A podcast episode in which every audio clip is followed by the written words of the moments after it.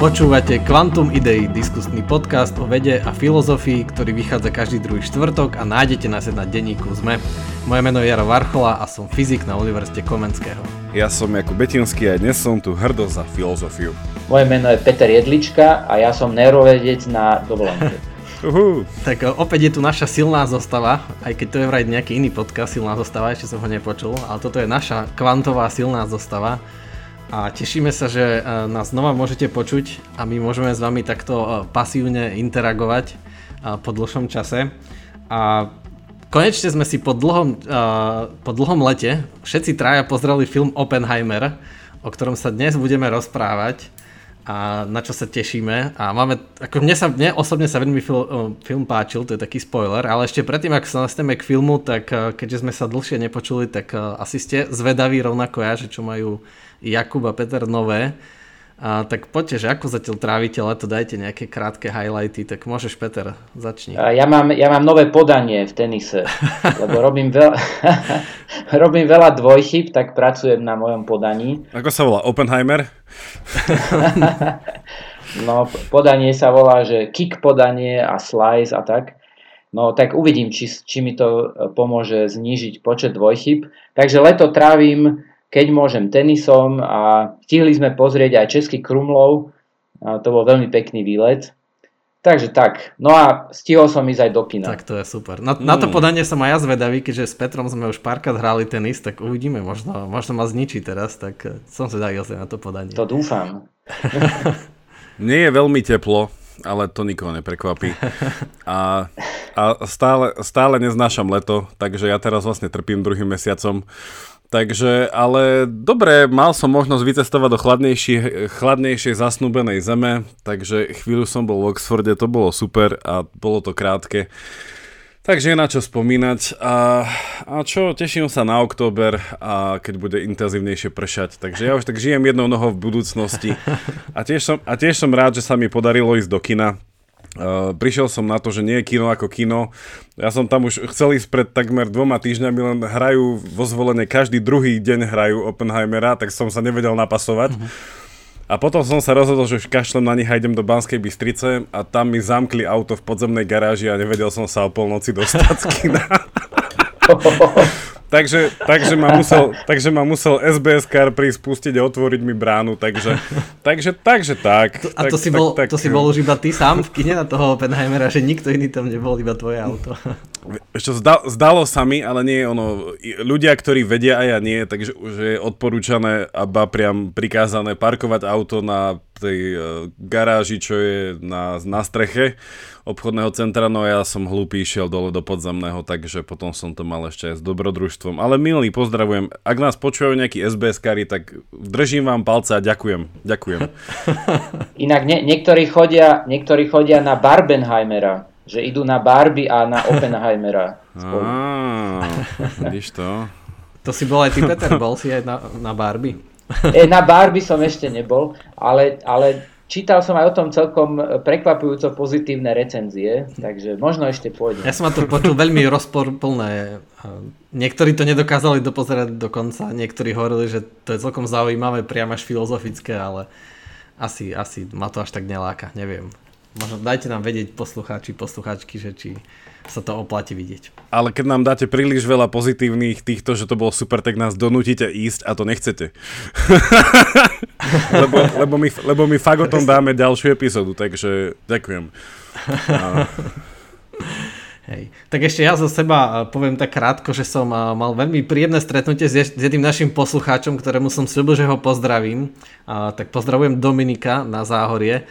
A to bolo úplne super, že sme sa stretli na takej rodinej svadbe, som bol na Spíši a zrazu ma vyrušil Dominik, že, on je veľký fanúšik podcastu a že sa tešil, že ma tam stretne.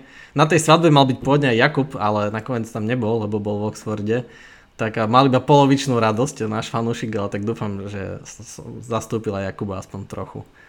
O Aristotelovi som nevedel s ním pokecať, ale inak... Neba, takže ste nešli veľmi na hĺbku tých rozhovoroch.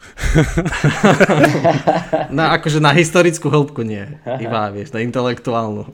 Inak Open, Open, Oppenheimer bol v Cambridge. E, na Oxforde neviem, či bol, ale v Cambridge bol chvíľu. Ale Ale tak akože skôr okrajovo, nie? Či študoval tam aj? Nie, on tam študoval, pravda. On tam, on tam bol aj v labáku ako postgraduálne, postgraduálne štúdium a zistil, že to experimentovanie mu moc nejde a že je lepší v teórii. Okay. OK, tak odteraz môžeme už varovať, a milé posluchačky, milé posluchači, že odteraz už budú spoilery, takže odteraz už keď ste ešte nevideli film a nemáte radi spoilery, tak uh, si ho chodite pozrieť a až potom počúvajte ďalej, teraz sú spoilery, lebo Petr ako ste teraz povedal, že v tom Cambridge, áno, že to presne tá scéna s tým jablkom a že ako ten jeho profesor ho nechcel pustiť na prednášku Nilsa Bora, a tak on mu otrávil to jablko a potom to v noci oľutoval, tak sa tam rozbehol. Či ako to bolo, akože neviem aký čas, ale hej, bolo to tam zobrazené. Ten, a ako mu nešili tie labáky, ako ich nemal rád. OK, tak môžeme aj tým, že, že Oppenheimer, že ten film sa volá Oppenheimer, a, ale tá veľká časť aj toho, ten, taká polovica filmu možno je práve o tom projekte Manhattan a je tam veľa iných postav, čo je akože z mojej strany sa, pre mňa to bol hrozne zaujímavý film, lebo tí všetci fyzici, o ktorých čítam, o ktorých poznám nejaké legendy, príhody, po ktorých sú pomenované veci, tak mnohí sa v tom filme uh, vyskytli a mali tam, bol tam aj Heisenberg, ktorého sme spomínali viackrát, Niels Bohr, Feynman sa tam tiež, teda Feynman, a Mihol a ďalší. No inak e, väčšina ľudí ho číta, že, že Feynman a ja som ho dlho čítal Feynman, a, tak ale on sa volal Richard Feynman, um, tak neviem, asi je lepšie Feynman ho volať. No ale o, ja som bol, ja som nedával asi pozor, lebo ja som si ho všimol vo filme, až keď ho oslovili. Um, keď tam pozorovali výbuch tej atomovej bomby a on tam sedel e, v aute, lebo hovoril, že však to sklo ho ochráni pred ultrafialovým svetlom, ale on tam bol už aj predtým a, a ja som si to nevšimol. Áno, ale, ale predtým to bol iba tak, tak akože v rámci davu, že tam sedel na tej ako mini konferencii. Myslím, že tam raz hral na bongo, ale to ešte neskôr práve, že až keď oslavali. Lebo to, to on hrával na bongo, to je o ňom známe, takže... Ja som iba... A ešte tam bol aj, ešte, ešte tam bol aj Kurt a ešte tam bol aj Albert. Áno, Kurt Gödel a Albert. Albert Einstein tam bol vlastne aj viackrát, takže... Áno, Kurt, Kurt Gödel tam bol dokonca celých, ja neviem, asi 5 sekúnd. ale ale uh, on chodil s Einsteinom na prechádzky, takže je o tom celá kniha. Ja mám doma knihu, že ako chodil Einstein s Gödelom na prechádzku tak vo filme to je ale... Ktorá obsahuje aj mapy na odporúčané prechádzky, hej, po, po Princetone. Hej, akože jeden z prevratných objavov v matematike, ale to urobíme o tom niekedy inokedy podcast. Mm. A to by bola inak dobrá kniha, že prechádzky s Albertom a Kurtom a tam by boli aj také, že OK, pri tejto lavičke sa porozprávajte o tom, pri tomto jazírku sa porozprávajte o relativite, o gedlových vetách, o neurčitosti. Taký, taký sprievodca prechádzkami po Princetone. A hej, když aj títo sa tam myhli, aj takéto veľké legendy. Čiže podľa mňa tak, že nevidel som asi porovnateľný film, ktorý bol akože tak veľmi o fyzikoch a o histórii fyziky ako, ako tento, kde sa myhlo tak veľa postav. A aj z toho, čo sme sa tu rozprávali niekedy dávnejšie s Jakubom o životopise Feynmana, a tak presne to sedelo, že to, čo hovoril on o projekte Manhattan, aj to, ako sedel za tým sklom, aj presne, úplne bolo to veľmi hodnoverné v tom, čo som poznal, aj, aj tie príhody od Roveliho, ktorý písal, že ako, ako fungovali tí ľudia. A, dobre, tak, tak, uh, tak poďte, predtým než sa ponoríme do, tých, do tej fyziky za tým a do tej také základy jadrovej fyziky, tak dajte ešte svoje, svoje dojmy z toho filmu, uh, pozitívne teda. Poďme začať, poďme začať s tým, že dajme hodnotenie od 1 do 10 každý z nás a potom, a potom povedzme, že, že krátkosti, čo si myslíme o filme okay, a potom poďme, poď. potom poďme na tú fyziku. Tak moje hodnotenie od 1 do 10 je 5. To je nízke. Máš aj dôvody preto, či len... len... To príde, to príde. Počkej, to príde. Až Aha. potom, čiže najprv iba hodnotenie? Tak, dajme najprv hodnotenia a potom zhodnoťme hodnotenia. No Peter, ty ako hodnotíš? No ja dám 8. OK, tak ja, keďže nechcem zaokrúhať, tak ja dám, že 10. 10 z 10. Nechcel si dať 13? Chcel som dať 9,5, ale povedal som si, že dám 10.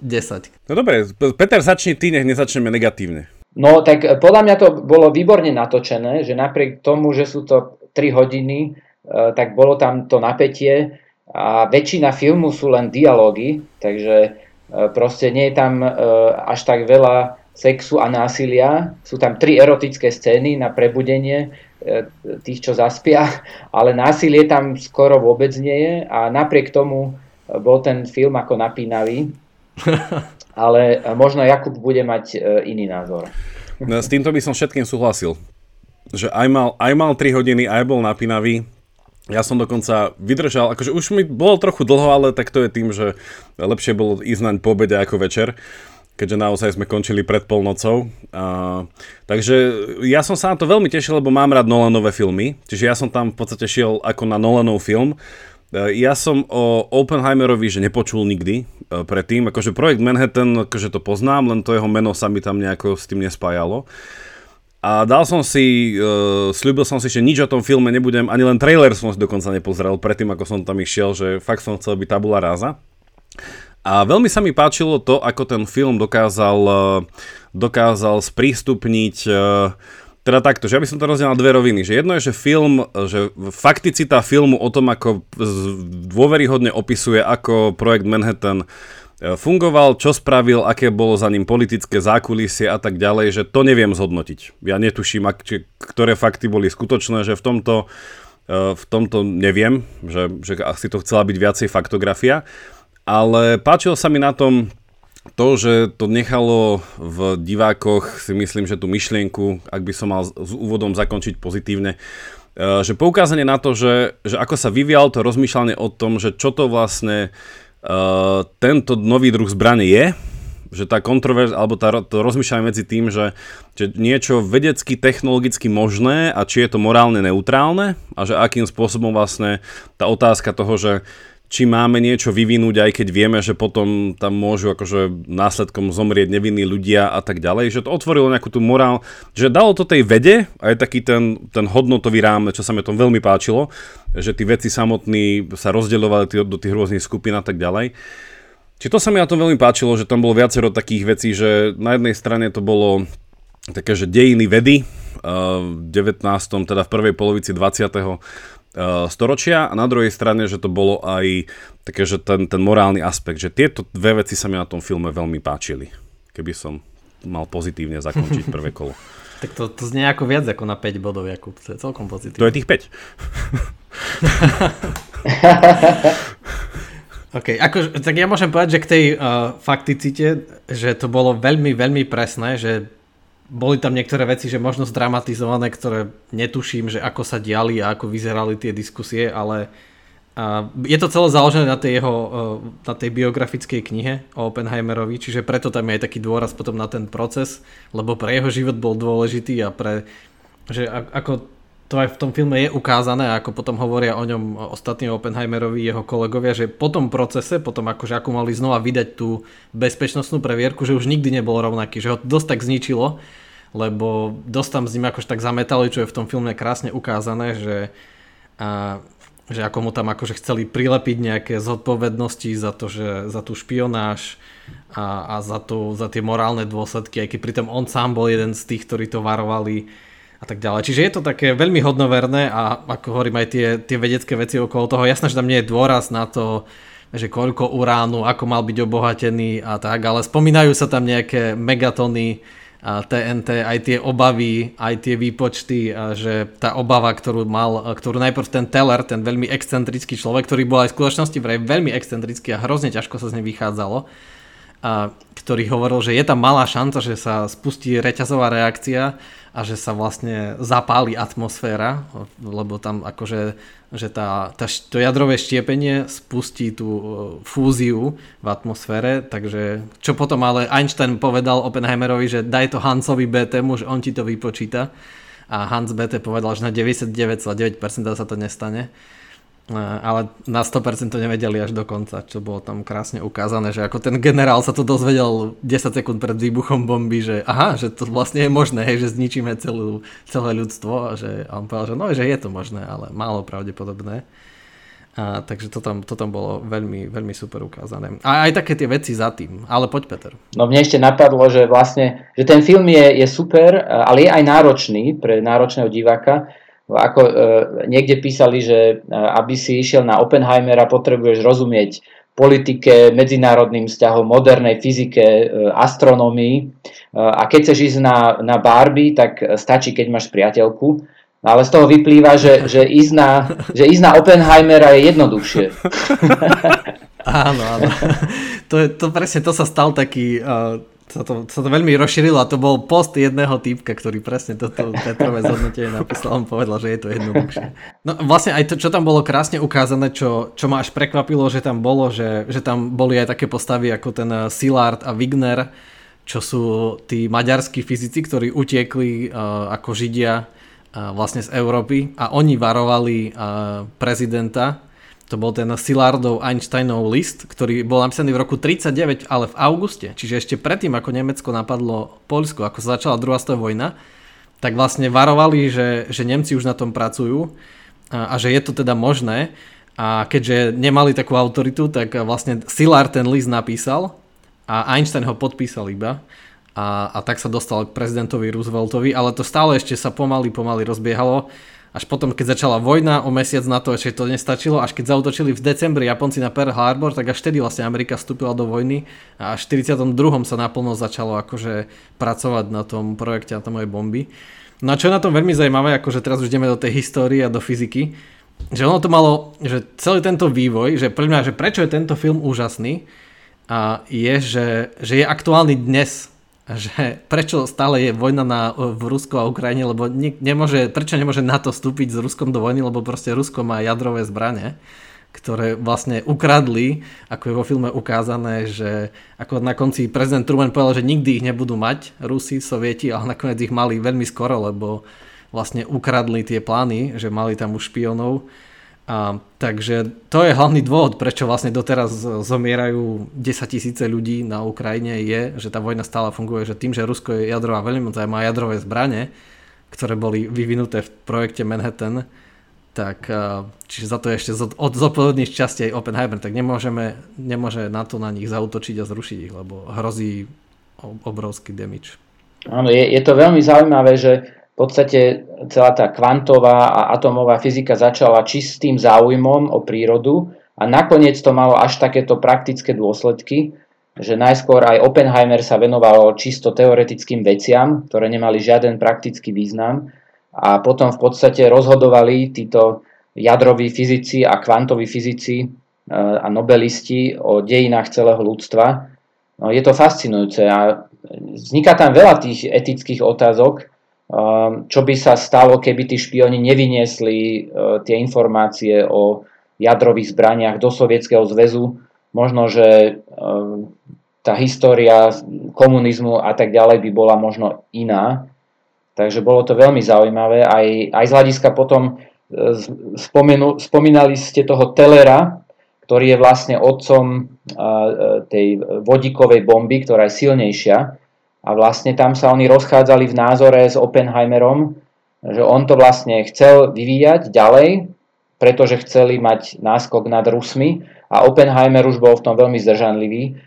A sú to akože zložité etické otázky, ale v tomto akože ja, ja by som sa osobne prikláňal na, k tomu Tellerovi, aj keď on je tam vykreslený ako skôr negatívna postava, ktorý, ktorá podkopala toho Oppenheimera, lebo e, v, tom, v tej komisii, ktorá ho skúmala, tak e, sa o ňom vyjadril tak, že radšej by dal osud štátu niekomu inému do rúk. Um, no, ale keď máš ďalší totalitárny systém, ktorý vyvíja vodíkovú bombu, tak asi slobodné krajiny si nemohli dovoliť ju nevyvinúť. Uh-huh. Ja by som, že moje dve kritiky, moje dve línie kritické voči tomuto filmu, Prvá je, že ja si nemyslím, že Oppenheimer mal byť akože vykreslený ako hero, ale že mal byť akože tam viac ponechaný ako antihrdina. A toto mi príde, že ja neviem, čo presne Nolan tým filmom myslel. Že malo to byť, že vykreslenie také, že neutrálne dejin vedy, že nie. Že bol tam jasný hodnotový nejaký odkaz. Hej, že ale že čo ten hodnotový odkaz je? Že mne sa páčil na jednej strane tá neurčitosť, že nepovedal na konci, lebo tá jeho manželka, tá Kitty, tá druhá manželka Oppenheimerova, že to mi prišlo, že to možno je, to je Nolan, možno, tak, tak, tak som to chápal, že to je možno také stelesenie toho, že čo chce tým povedať. Samozrejme, že neriešili jej alkoholizmus a veci, že čo tam boli v pozadí, ale že ona bola taká, že stále chcela poukázať na to, čo tam ten, ten politik, ten, eh, ten, ten eh, Louis uh, Strauss, že ktorý vlastne tam tak celkom trefne, to mi prišlo, že taký leitmotiv celého filmu, že tak trefne povedal, i keď teda bol vykreslený ako taký veľmi negatívna postava, čo si tiež nemyslím, že úplne bol, uh, že, že povedal o tom, že genialita negarantuje múdrosť. Hej. A mne to príde, že nakoľko ten Oppenheimer bol geniálny človek, bol že brutálne hlúpy v niečom. A toto je to, čo v závere toho filmu tak zrazu bolo zrýchlené, že podľa mňa ten proces, nakoľko, akože ak ten film má mať v tomto fakticitu, že bol v podstate že vykonštruovaný, hej, že ten záverečná tá previerka a to, že on to nemal dostať, že tak to bolo, teda ja som si to čítal aj o tom Strosnovi, že, že, že to tak je, ale na druhej strane, že, že ten Oppenheimer samotný že sa mýlil, že on podľa mňa, uh, ak mal byť konzistentný, tak mal podporovať aj toho Telera a tú vodíkovú bombu a to jeho obhájeba, že kde dostal tie morálne škrupule, tak to neobstojí. Že akože on v podstate celý čas zle nad tým rozmýšľal a tá jeho manželka, ktorá v takých tých, v tom filme boli také tie flashbacky alebo také tie momenty, keď mu hovorila, že, že, že nesnaž sa, aby, že tým, že E, čo to bolo? Také veľmi pekne tá jeho manželka hovorila, že jedno bolo, keď bol na tej, keď sa mu uh, zabila tá prvá milenka, manželka Milenka, tak hovorila, že, že, že to, že zhodíš svoju vínu na všetkých, že tým sa nezmenší alebo niečo také. A na druhej strane je ten záver, že to, že v podstate nejakým spôsobom teraz začneš advokovať v nejakú atomovú neutralitu a neviem čo, že tým tiež nezmenšíš ten svoj morálny podiel v tom, že tá Hiroshima a Nagasaki, že hrozne veľa ľudí tam zomrelo a je to aj tvoja chyba. Hej? A, že, a toto je akože fascinujúce, že vo filozofii to riešime, že, že na základe tohto vzniklo v tých 60 rokoch celé hnutie ľudí, čo odsúdilo to, že v 60. či pardon, v 56. či 8. Truman dostal čestný doktorát na Oxforde za civilné právo a to bol presne tento odpor, že, že čas filozofov ho nazvala, že je mass murderer, podobne ako Mao Tse-tung a, a tento Genghis Khan, presne, pre, však v tom filme on to na seba zobral, že je to jeho vina, tak tam aspoň, že to bolo dobré, ale súčasne aj Oppenheimer. Že to je presne to isté, že, že on mal tú istú vinu, čo Truman a ten film to tam, akože toto sa mi na tom nepáčilo. Že, že ten záver bol minimálne, mal byť konzistentnejší a to vykreslenie ako tej obeti sa mi, že to už sa to tak rozplietlo. No vidíš, tak to môžem vytvoriť tú protiváhu, že neviem, mne sa to zdá úplne až také nečakané, Jakub, čo vravíš, akú, akú kritiku, že, že to, čo presne Peter povedal, že to že to proste, v, ako v 38., čiže tesne pred vojnou, nemeckí chemici, ten človek za to neskôr dostal Nobelovú cenu, Otto Hahn, prišli na to, že to jadrové štiepenie je možné a oni to tam bolo ukázané v tom filme. Potom na začiatku roku 39 napísali vlastne o tom Otto Frisch a Lisa Meitner a Strassmann, oni na tom písali článok, že, že k čomu, že tá vlastne reťazová nukleárna reakcia je možná a aké obrovské množstvo energie sa môže uvoľniť. Tak ak to bolo po filme krásne ukázané, že vtedy on tom povedal, spolu v debate s tým Lawrenceom Oppenheimer, všetkým fyzikom na svete teraz, tým top fyzikom došlo, že čo to znamená. Že vlastne takáto no. obrovská bomba je možná a vlastne Nemci ju začali už vtedy vyvíjať, že nemecký jadrový program no. sa začal pred vojnou a takisto Briti začali jadrový program, že v roku 40 ešte, že obidva tie, obidva tie programy čo, čo boli je ďalej. To pointa? No čo je to pointa? Že v čom to nesedí tá moja kritika? No, no po, po, pointa je, že, uh, že vlastne keď je niečo možné, tak ty to začneš vyvíjať, a, lebo napríklad, že, že zbranie sa vyvíjajú non-stop a pre mňa, že to nie je že nemorálne mať také zbranie a, alebo internet, že čo je inak ďalší taký akože pre mňa šialený fakt, ktorý som zistil je, že, že atomová bomba ako, ako bola neuveriteľne drahý ten vývoj a celý ten projekt, že vývoj um, bombardéra B-29 počas vojny bol ešte drahší ako, ako atomová bomba, že stal ešte viac peňazí, vlastne ešte viac uh, peňazí daní stala iná zbraň, ktorá tiež úlohou bolo iba zhadzovať bomby non-stop na, na nepriateľov. Že, že vlastne v tom... Uh, však je taký inak skvelý seriál, ktorý sa hrá s alternatívnou históriou, že Nemci vyvinuli skôr atomovú bombu a zhodili ju na Washington a na New York. A teraz neviem, vypadlo mi, ako sa volá. A, a, a presne, že, že Nemci to boli ochotní vyvinúť a použiť, že keby to mali, tak určite by to hodili na Londýn. Že oni na, na Londýn hádzali to, čo mali, tie rakety Found 2, či ako sa to v Nemčine hovorí.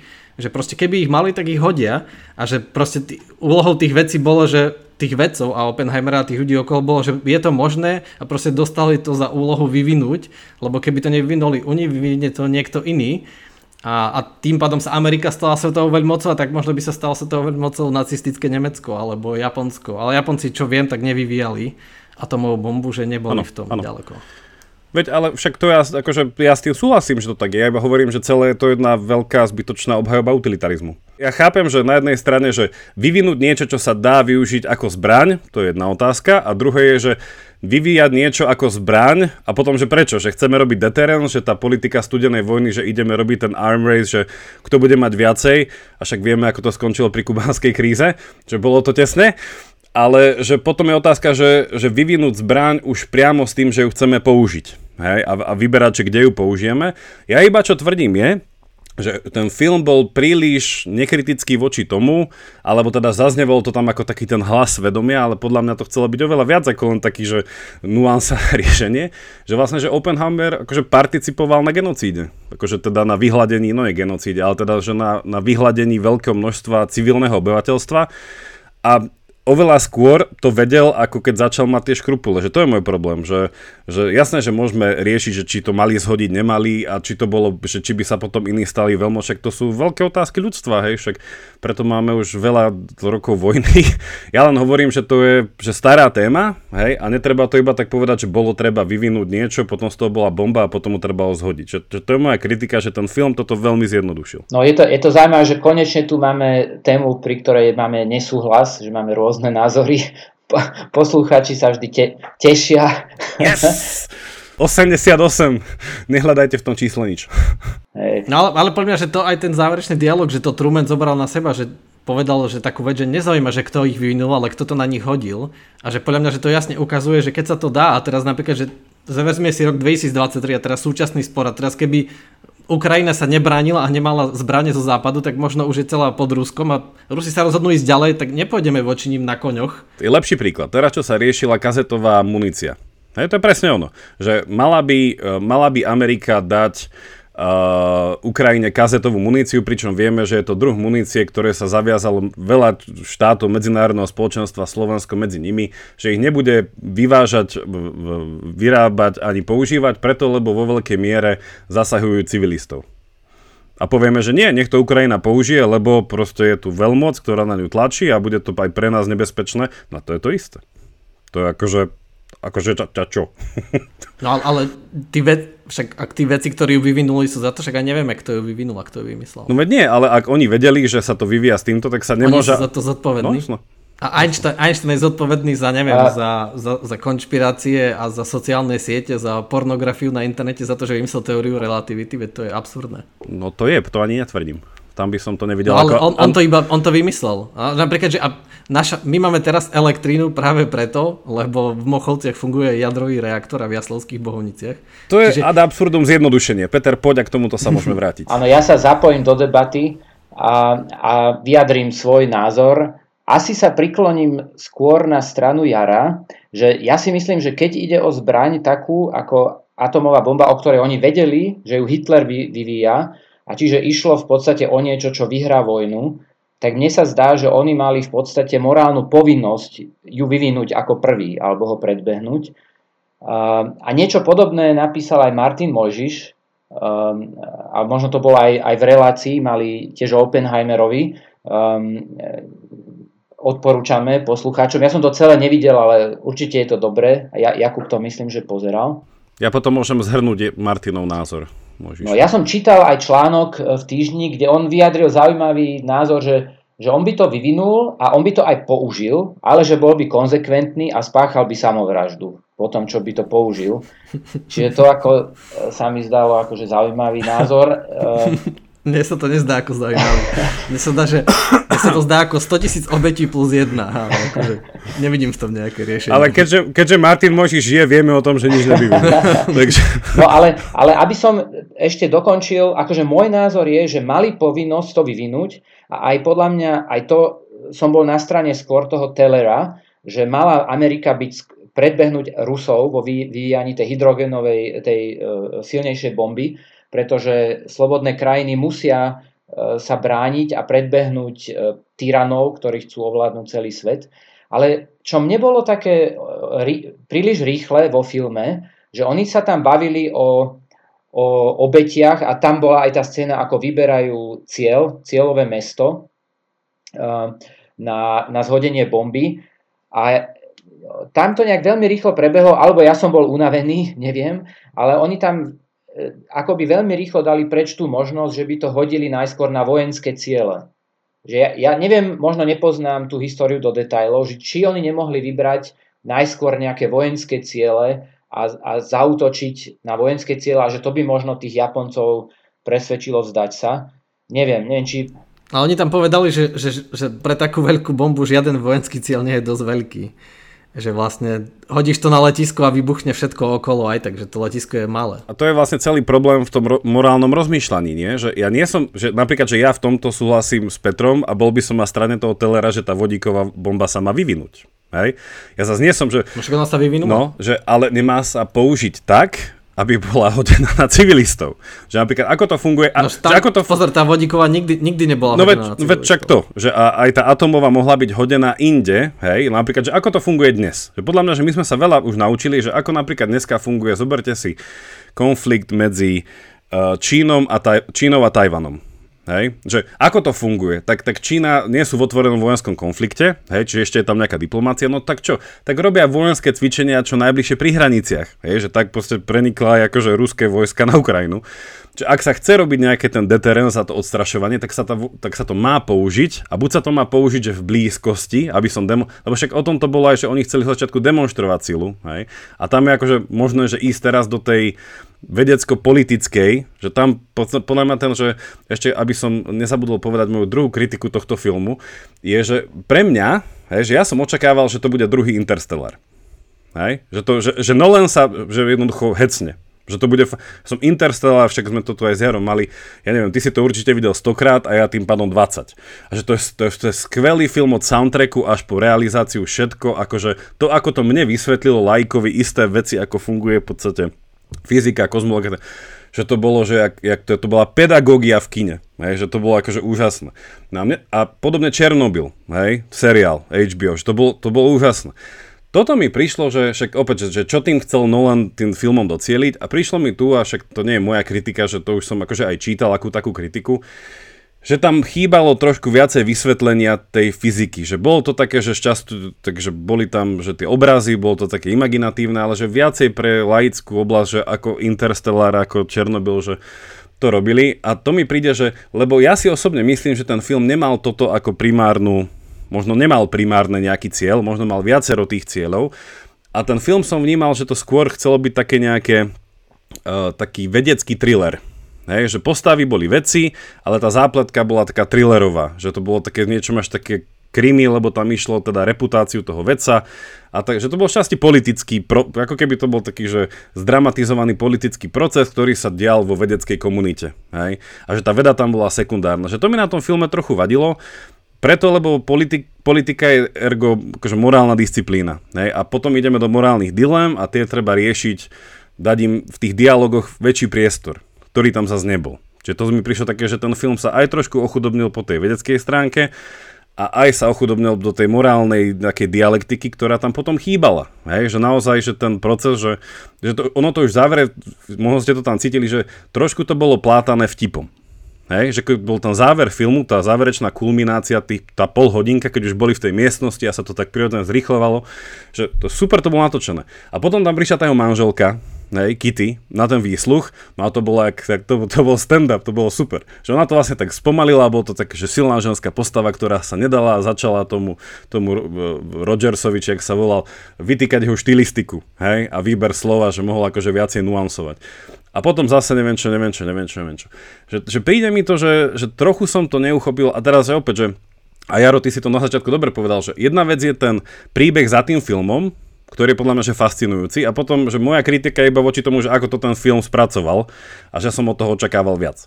Ale že ten príbeh za tým podľa mňa je brutálne fascinujúci a ako som povedal v úvode, že to, že to prinieslo tu naozaj, že my žijeme v tej dobe, ako ty si povedal, s tým úplne súhlasím, že my stále sme v tej postjadrovej, jadrovej dobe, že my fakt máme Prometea, ktorý dal ľuďom ten oheň, že sa môžu sami vyzabíjať a o tom to je furt. Že my nevieme mať v dnešnej dobe otvorený vojenský konflikt. My ho vyzabíjali hneď. A že preto v tej dobe, a ten film bol z toho pohľadu akože krásny. Že to sa mi páčilo, že to sprítomnilo túto veľkú morálnu dilemu dneška. No ale vidíš, ale tu by sa to dalo obhajiť, že možno, že koľko, že koľko sa tým predišlo otvoreným konfliktom a koľko obetiam sa predišlo. Keďže odtedy už proste tým, že existujú tie jadrové zbranie, tak neexistujú také veľké otvorené konflikty, neboli od roku 45. A ja súhlasím, aby sa tie zbranie vyvinuli. A odtedy, odtedy žiaden iný štát nešiel do takej totálnej vojny, že použije všetko, čo má, len preto, aby zničil ten úplný štát do posledného, že odtedy sa to nestalo. Čiže dalo by sa povedať, že ten vedecký pokrok vlastne mohol zachrániť kopu životov a vlastne nám pomohol ďalej. A pre mňa sa to zdá absurdné, že že tých vedcov viniť za to a dávať im nejaké akože morálne prívlasky, že, že oni ich nepoužívali, oni nesedeli v tým bombardéroch a nepovedali, čo sú ciele. No boli v tom, vy, fil, boli v tom filme... Nasleduješ poznanie a poznanie je dobré samé o sebe. Že, no... Po, to že je... ved, vedci robia poznanie a potom sú akože, však áno, to je taký v tej knihe od C.S. Lewisa Abolition of Man, je to krásne, že technológie môžu byť zlé, ale poznanie samo o sebe, že veda, keď ide iba o poznanie, nie je zlá, lebo poznanie o samo o sebe je dobré. A že je to proste pravda, že takto veci fungujú, ale technológie môžu byť zneužité, áno. Ale je tam v podstate no. Oppenheimer vykreslený sympatickejšie ako ten Truman, ktorý povedal, však ja som to hodil, je to moja vina a uh, Oppenheimer povedal, že on cíti krv na svojich rukách a prezident potom na to nakričal, že nech ide preč tento plačko, že... A, a podal mu servítku. A už mi, hej, a už mi, ho, už mi ho sem nevodte tohto plačlivého človeka, čo nevie rozhodovať v politike. Ešte mi napadlo, že vlastne ten príbeh e, za tým vývinom bomby je veľmi pravdivo vykreslený. Čítal som aj nejaký článok, kde bol rozhovor s historikom, ktorý do detajlov pozná ten príbeh a hovoril, že je to veľmi pravdivo vykreslené, ale že jednu vec tam nespomenuli až tak jasne, a to, že oni čakali menší počet obetí, ako nakoniec e, bol v tej Hirošime a Nagasaki, pretože oni čakali, že keď sa zjaví bombardér, že Japonci sa schovajú. Lebo oni sa vždy schovávali, keď prišli bombardéry, lenže tentokrát oni sa neschovali, pretože prišiel len jeden. Čiže oni mysleli, že oni len robia nejaký prieskum a keby oni sa schovali, tak by tých obetí bolo menej. No. Tak to je taký zaujímavý fakt e, na dokreslenie tých ťažkých morálnych rozhodnutí. No ale ja sa s tým nejako neviem vnútorne zmieriť, že to bolo dobré rozhodnutie hodiť to na dve mesta. No ale že to, je, to je presne, že, že, že sme sa dlho, dlho sa rozprávame o tej morálnosti vojny a to má, samozrejme je to dobrá téma, má to veľké presahy, ale sme sa nedostali k tej fyzike za tým, ako Jakub hovoril, že tam nebolo dosť fyziky, ale ani v našom podcaste ešte nebolo dosť, dosť fyziky. Ale že, ten že film čo... bol o morálnosti vojny, pacha na to.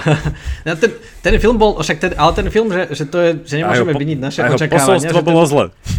Ten, ten film bol proste sa volal Oppenheimer a bol o Oppenheimerovi a bol podľa kni- biografickej knihy a preto tam bol dôraz na ten proces, že to bolo o, to, o, tom, o tej jeho osobnosti o ňom. A preto tam boli iné postavy ako Feynman, boli okrajové, lebo to bolo o ňom, že OK, tak to bol predmet toho filmu, bola, bola tá rozporná plná postava toho otca atomovej bomby, ktorý to vzal, že to bude riadiť.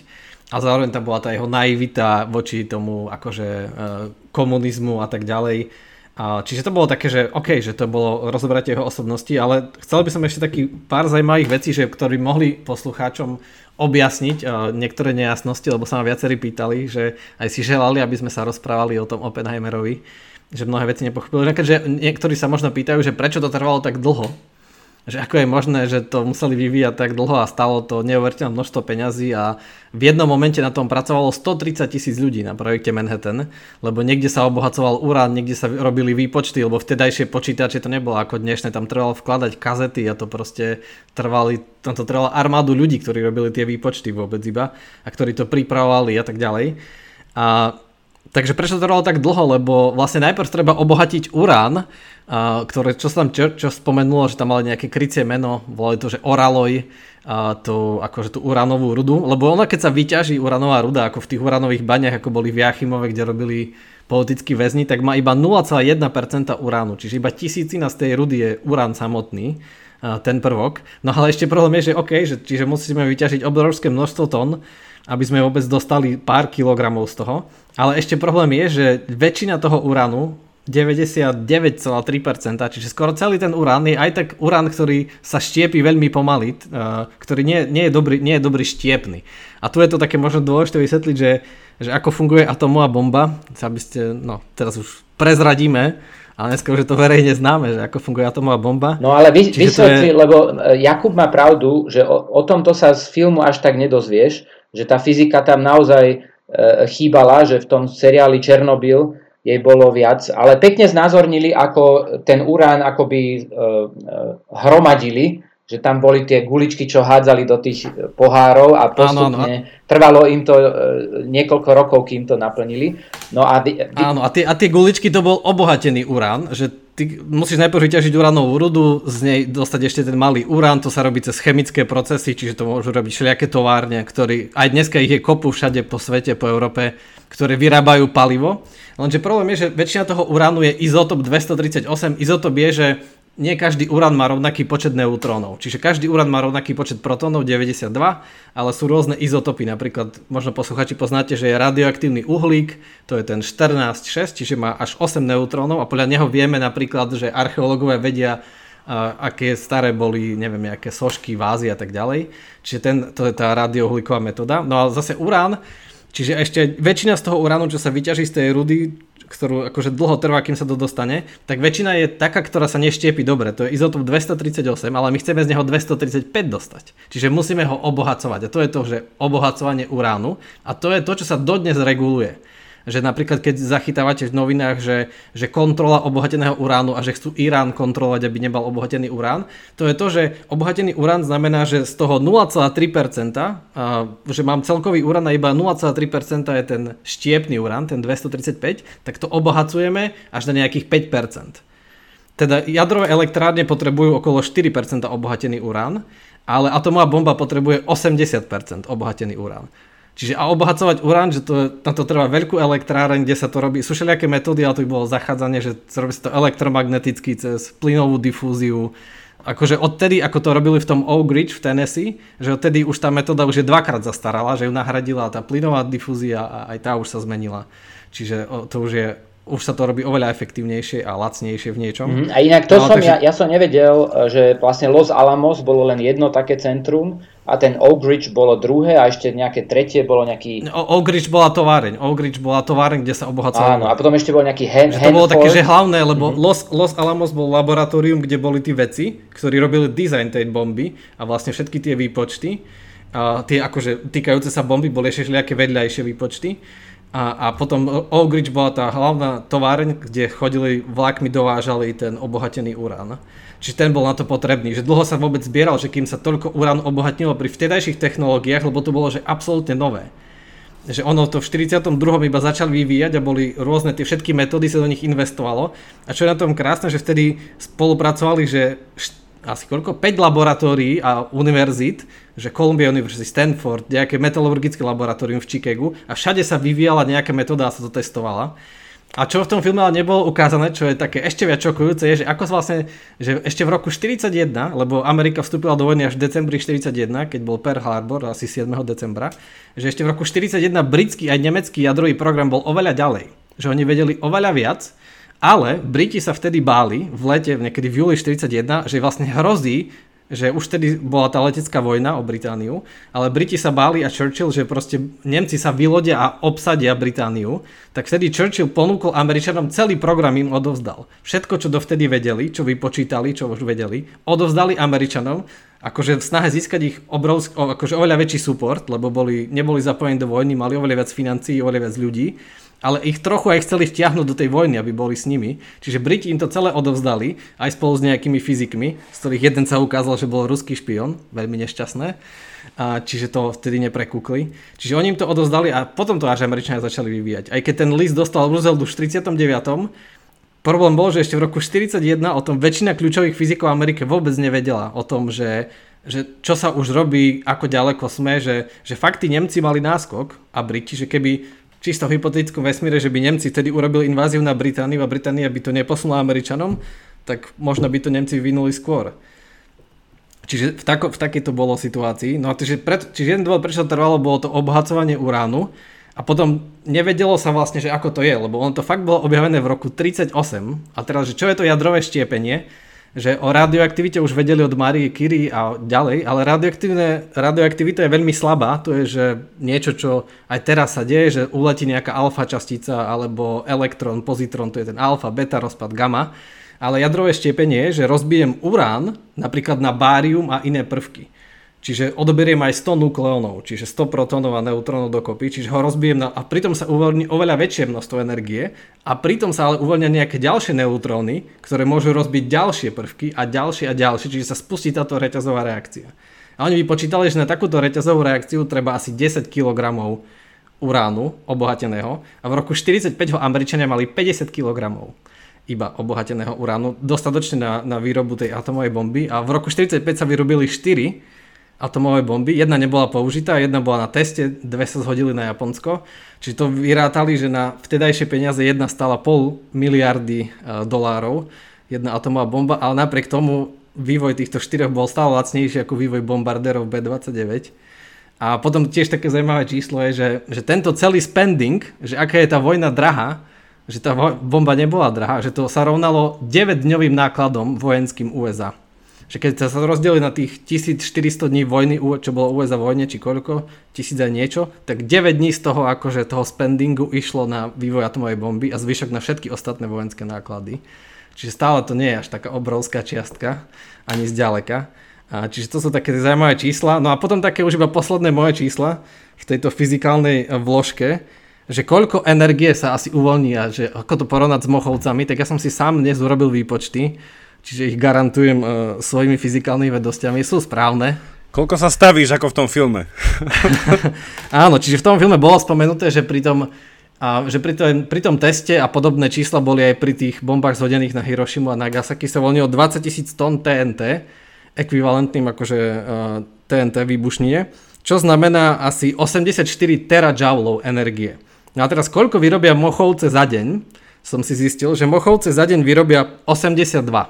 Čiže presne koľko mochovce vyrobia dnes za deň, toľko sa uvoľnilo v tom jednom momente, čo bola tá bomba zhodená. Čiže v tom momente sa uvoľní toľko energie, čo mochovce vyrobia tiež nukleárnou, akože nukleárnym štiepením za deň. Ale tá hydrogeno, akože vodíková bomba, ktorú navrhoval Teller, ale čo ste sa o tom bavili, že oni by mali vyvinúť, ale tam je krásne ukázané, ako ho zastavili, že aký on bol nadšený a rozumný, ale zároveň aký bol tvrdohlavý a hlupý, lebo sa ho spýtali, že ako spustíš tú nukleárnu fíziu, fúziu, tak on povedal tak, že odpálí menšiu štiepnú bombu. A, oni mu, a Oppenheim povedal, že aha, ale štiepnu sme ešte nevyvinuli. Tak asi musíme najprv vyvinúť tú štiepnu, lebo inak to nespustí. A to Američania dokázali a v 52. otestovali tú vodíkovú bombu na nejakom atole, to nebolo bikiny, tam bola otestovaná štiepna. A teraz, že aké čísla tam? Či tá bomba bola 500 krát silnejšia ako bomba, čo bola zhodená na Hiroshima a Nagasaki. 500 krát silnejšia. A, lebo fungovala tak, že najprv tá menšia bomba spustí tú fúziu, to je to, čo sa deje na Slnku a tam sa zrazu tá, ten ťažký vodík, to deutérium spája do, do helia a uvoľňuje sa obrovské množstvo energie. No a tá nikdy nebola vodíková použitá proti ľuďom. A, no a tá vyrobí, ako už viete, 500 krát viac, čiže vyrobí, v tom momente sa uvoľnilo viac energie, ako mochovce vyrobia za celý rok. Čiže viac v, tom, v tých, tej sekunde výbuchu sa uvoľní viac energie, ako mochovce vyrobia za rok. A, a pritom mochovce vyrábajú, zásobujú elektrínu tretinu Slovenska, čo je 1,6 milióna, 1,7 milióna ľudí zásobujú elektrínu ročne a pritom v tejto bombe sa uvoľní viac energie v momente. Čiže je to, je to také šialenstvo. A ešte na budúce, Jaro, na budúce vyrátaj, že koľko e, vyrobia Nemci so svojimi e, veternými a slnečnými no, tak na porovnanie. Musia, musia vyrobiť viac, keď si, je veľa. alebo oni si vypínajú tie jadrové. Ale, ale keď, ešte, keď ešte máme čas, keď ešte dovolíte a zaujíma vás to, tak možno aj posluchačov to bude zaujímať, že čo vo, vo filme nebolo ukázané, je, že popri tom, popri operácii Manhattan ešte fungovala operácia Alsos, ktorú tiež zriadil ten generál Matt Damon, ten Leslie Groves, ktorý mal inžinierský titul z MIT. Áno, Matt Damon bol herec, hej, generál sa volal Le- Leslie. Áno, áno, a on, to tam vo filme nebolo, ale oni v 44. že oni robili rôzne špionáže v Nemecku za frontovými liniami, že sa snažili zistiť, čo Nemci vedia. A v 44. zbombardovali office Ota Hana, to je ten, čo dostal Nobelovú cenu za objavenie tie, toho jadrového štiepenia, kde vlastne zničili veľa vecí, na ktoré už prišli, že zámerne on to nariadil, aby zhodili bombu na jeho office. A on to prežil. No a potom, keď, Nem- keď e, Američania obsadili Nemecko, tak to tam je tiež zaujímavé, čo som doteraz nevedel, že pol roka držali v Anglicku pri Cambridge v mestečku Farm Hall všetkých tých nemeckých vedcov, aj vrátane Heisenberga, Čiže pol roka ich držali niekde v nejakom zámočku a odpočúvali ich a oni o tom nevedeli tí veci a sa rozprávali o všetkom možno, napísali nejaké memorandum, že nechceli vyvinúť tú bombu a tak ďalej a tak ďalej. Čiže akože úplne zaujímavá história. A, a to vlastne... bolo kedy, Jaro? Kedy, kedy to bolo? Hneď po skončení vojny. Že ich ta... Po skončení. Chy... Nejaký týždeň, týždeň predtým, ako sa Nemecko zdalo, ich akože zobrali, prevezli ich do Belgicka a odtiaľ do Anglicka a pol roka ich tam držali 6 mesiacov.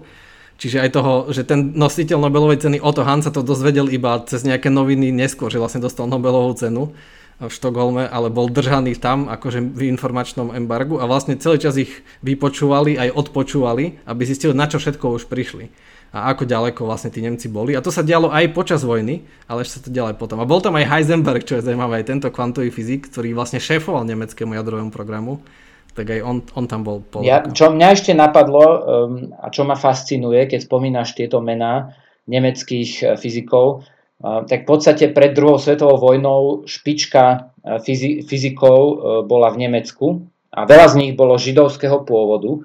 A to je aj niečo také, také zaujímavé a um, aj z morálneho hľadiska, že vlastne Hitler sa porazil sám seba svojim antisemitizmom.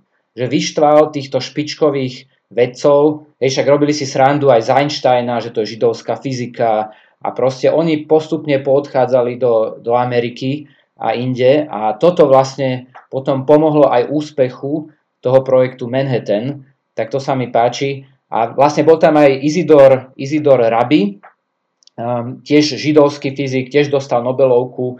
A som čítal o ňom jeden článok, uh, že vlastne on aj to židovstvo bral tak vážnejšie ako Oppenheimer, že v tom filme nie je tam toho veľa o tom, že Oppenheimer bol taký sekulárny žid um, a tento Isidor Rabi mal uh, taký bližší vzťah aj, aj k tomu uh, židovskému uh, náboženstvu, aj keď nebol akože klasický veriaci, ale fyzika ho nejak priviedla k tomu, že mal úctu pred tým tajomstvom vesmíru.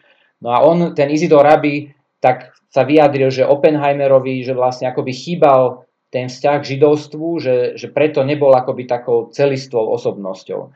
Tak mňa, mňa toto veľmi zaujíma, alebo fascinuje tento vzťah, že vlastne Hitler akoby porazil sám seba tým, že židovských vedcov vyhnal za hranice. Hej, to, to je do, do, dobrý, dobrý point, lebo presne tam ako v tom filme je počuť jedno nemecké meno za druhým aj, aj Hans Bethe, ten čo robil výpočty, však aj Oppenheimer, aj predtým sa pohyboval v tom nemecky hovoriacom svete v Kodani, aj Niels Bohr vlastne, aj, aj všetci títo mnohí boli, boli tam na, za, na začiatku. Vlastne aj tí, čo utiekli, čo to všetko začali, ten americký program Szilard a Wigner, tiež pôsobili v nemecky hovoriacom svete. No a ešte, že čo vo filme málo ukázané, ale teraz si už nepamätám, lebo ja som to videl ešte tesne, keď bola premiéra, že ako sa, že Oppenheimer sa k tomu jobu dostal trochu náhodou že pred ním bol poverený výpočtami tých akože neutronovými akože zrážkami, že aká je tá, tá critical mass, akože to kritické množstvo a, a energia tých neutrónov, aby začali tú reťazovú reakciu, že to robil nejaký Gregory Bright a ten oficiálna verzia je, že,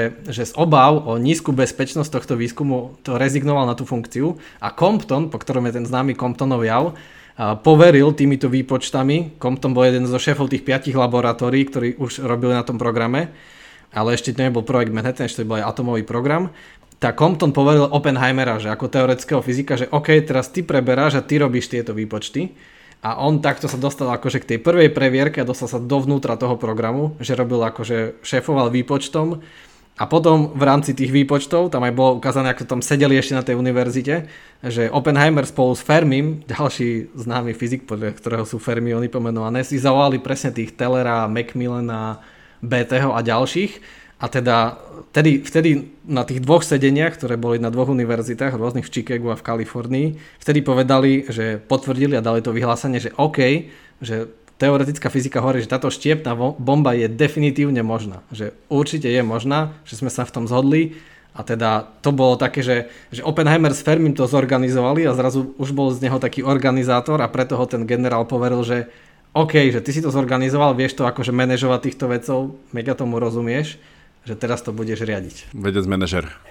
Zaujímavé, že nejaký kolega na Berkeley sa o Oppenheimerovi vyjadril, že on by nevedel e, zmanéžovať alebo riadiť ani hamburgerový stánok, a, ale čo sa týka takéhoto projektu veľkého, tak tam vlastne sa prejavili jeho výborné manažerské schopnosti.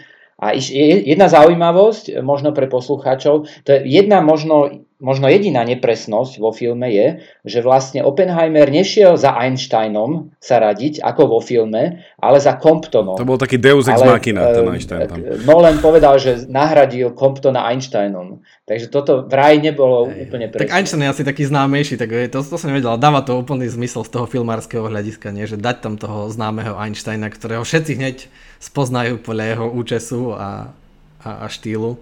Aj tam mal takú super nemeckú angličtinu ten Einstein, takú, čo o ňom je tiež známe, že on sa nikdy, nikdy nenaučil akože poriadne po anglicky, že do, do konca života, aj keď potom žil už viac ako polovicu života pomali v USA, že mal stále veľmi silný nemecký prízvuk, že o ňom to hovorili, že, že vlastne hovoril úplne po nemecky, iba s anglickými slovami. Mm. A Oppenheimer mal veľk, veľký talent na jazyky, že vedel sa naučiť aj, tuším, po belgicky, keď tam e, prednášal. Holandsky, pozor, bel, belgicky a nie... E, teda nie po belgicky, ale počkej, no. kde, či, v čom to pred... Po holandsky. Holandsky. No.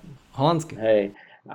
A opis, opísali ho ako intelektuálneho všežrúta, že proste všetko zaujímalo, vrátanie sanskrtu, naučil sa aj sanskrt čítať a vedel výborné martiny robiť, jazdil na koni a bol sukničkár, takže priťažlivá postava pre film. Bolo v tom filme zobrazené, že bol z veľmi zámožnej rodiny? Lebo ja som ho trošku pochopil ako taký self-made man, ale on bol v podstate z veľmi bohatej rodiny. OK, to som nevedel, to tam nebolo, no. Takže, takže, takže to mi, lebo, lebo ja keď som to pozeral, tak mi prišlo, že bol taký, taký Steve Jobs, že taký, že sa tak musel že vypracovať, ale, lebo to aj s týmto vzdelaním, že on mal v podstate, že aj e, súkromné vzdelávanie, aj teda, že on mal veľmi veľa zdrojov literatúry a tak, ale na druhej strane bol to akože veľmi talentovaný študent, takže Mohol si to. Akože začínal ako chemik, vidíte to. Akože určite, určite bol geniálny, veď aj podľa neho sa volá tá Born Oppenheimerová aproximácia, ktorá je úplne základom také akože počítačovej vedy aplikovanej na fyziku, tie modely, ako sa robia.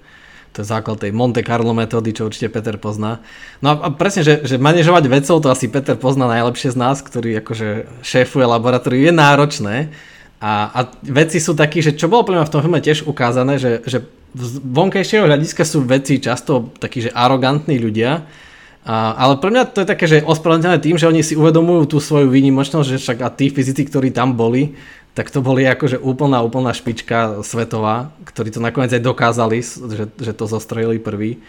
A, takže že sú takí arogantní, ale oni sú si vedomí akože svojej ceny niekedy a je ich ťažké manažovať, čiže asi by to nedokázal bežný akože manažer, líder, že v tom filme bolo ukázané, že ako sa ten generál s nimi trápil a ako povedal, že on by im nikomu nedal tomu previerku, že oni sú takí uh, vlastne ne, neposlušní, nedisciplinovaní, že si robia čo chcú, volajú si koho chcú. A, a ten Oppenheimer mal akože genialitu na to, aby rozumel tomu, čo sa tam deje, čo v tom filme je fakt iba veľmi útržkovito ukázané, že tam sem tam vedel akože poupraviť a korigovať ľudí na tých uh, poradách a konferenciách, ako toho Tellera vedel argumentačne akože upratať, aby, aby to teda nenasledovali nejaké hlúposti. Aj to, že sa radil s múdrejšími a tak ďalej. Že... Peter, ty si nosíš do laboratória jablko? no budem si musieť dávať, zo za... dávať pozor. Zo ty si desiatu, ne, desiatu nevyberáš pred kolegami. Áno, aby mi niek- niekto neotrávil jablko.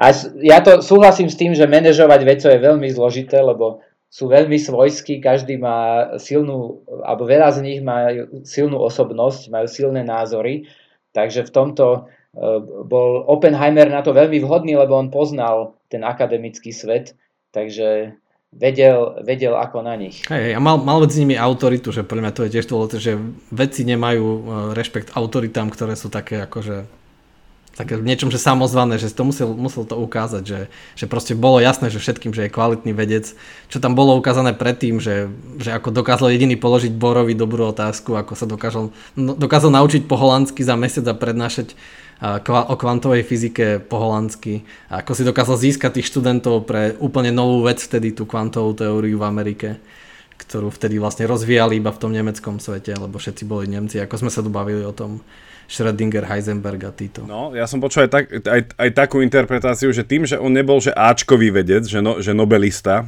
a že, že preto bol schopný manažovať ich, lebo že stále mal tu nejakú tú schopnosť tej otvorenej mysle, že, že, že sa vedel viac aktívne akože pýtať a vidieť ako tí, čo už mali ten svoj svet v tej svojej extrémnej vedomosti tých svojich nuans Uh, že tam bola aj diskusia teda na inom, inom fóre, uh, že vlastne, že on ako nie, že úplne, že top top, hej, že krem de la krem vedec, ale že možno práve preto, že ich vedel zmanéžovať, lebo nebol jeden z nich, tak povediac. Uh, ale to už sú, to už bolo z kuchyne.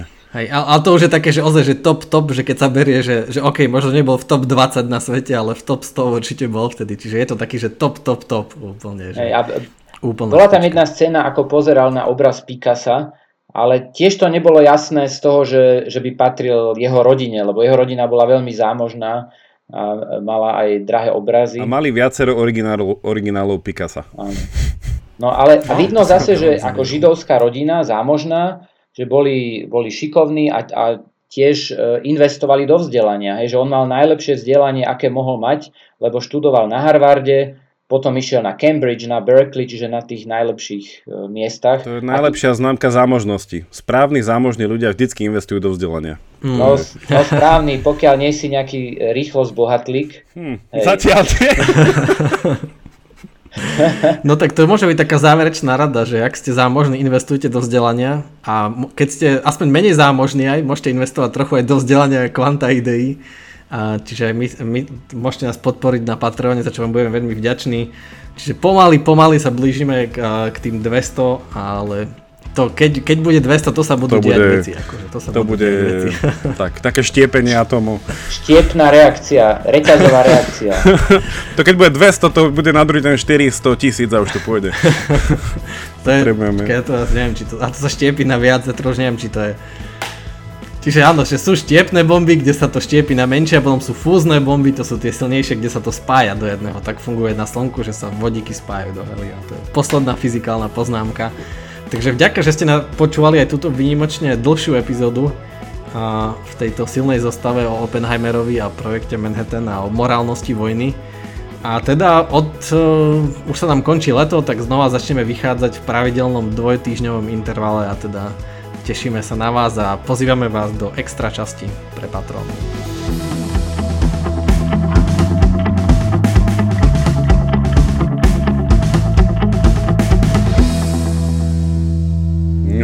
Chce niekto povedať niečo v extra časti? Tak ešte môžeme niečo o filme či o lete? Ja mám akože milión ešte zaujímavostí z histórie a z fyziky, ale to už Nemusím. A môžeš povedať, ak ťa niečo napadne? Ja, ja zatiaľ poviem analogiu, ktorá ma napadla pri dnešnej epizóde. Príde mi to rovnaké ako tráviť čas s mojimi prvákmi na medicíne. Že oni sú fascinovaní vedeckými faktami a ako sa veci vyvíjajú a nerozumejú morálnej dileme za tým. ktorú ignorujú do, tej, ktorú ignorujú do tej miery, že poznanie je automaticky dobré a musíme ho dosiahnuť ja. akýmkoľvek spôsobom. No počkaj, počkaj, ale teraz, a... teraz ma trošku dávaš na úroveň prváka študenta, akože medicíny. Nie, nie, hmm. vôbec nie. Presne, on ťa, nie, ja som myslel, že, že si inteligentne Jara urazil. Aj mne sa to tak zdá. Ale to iba pre patrónov.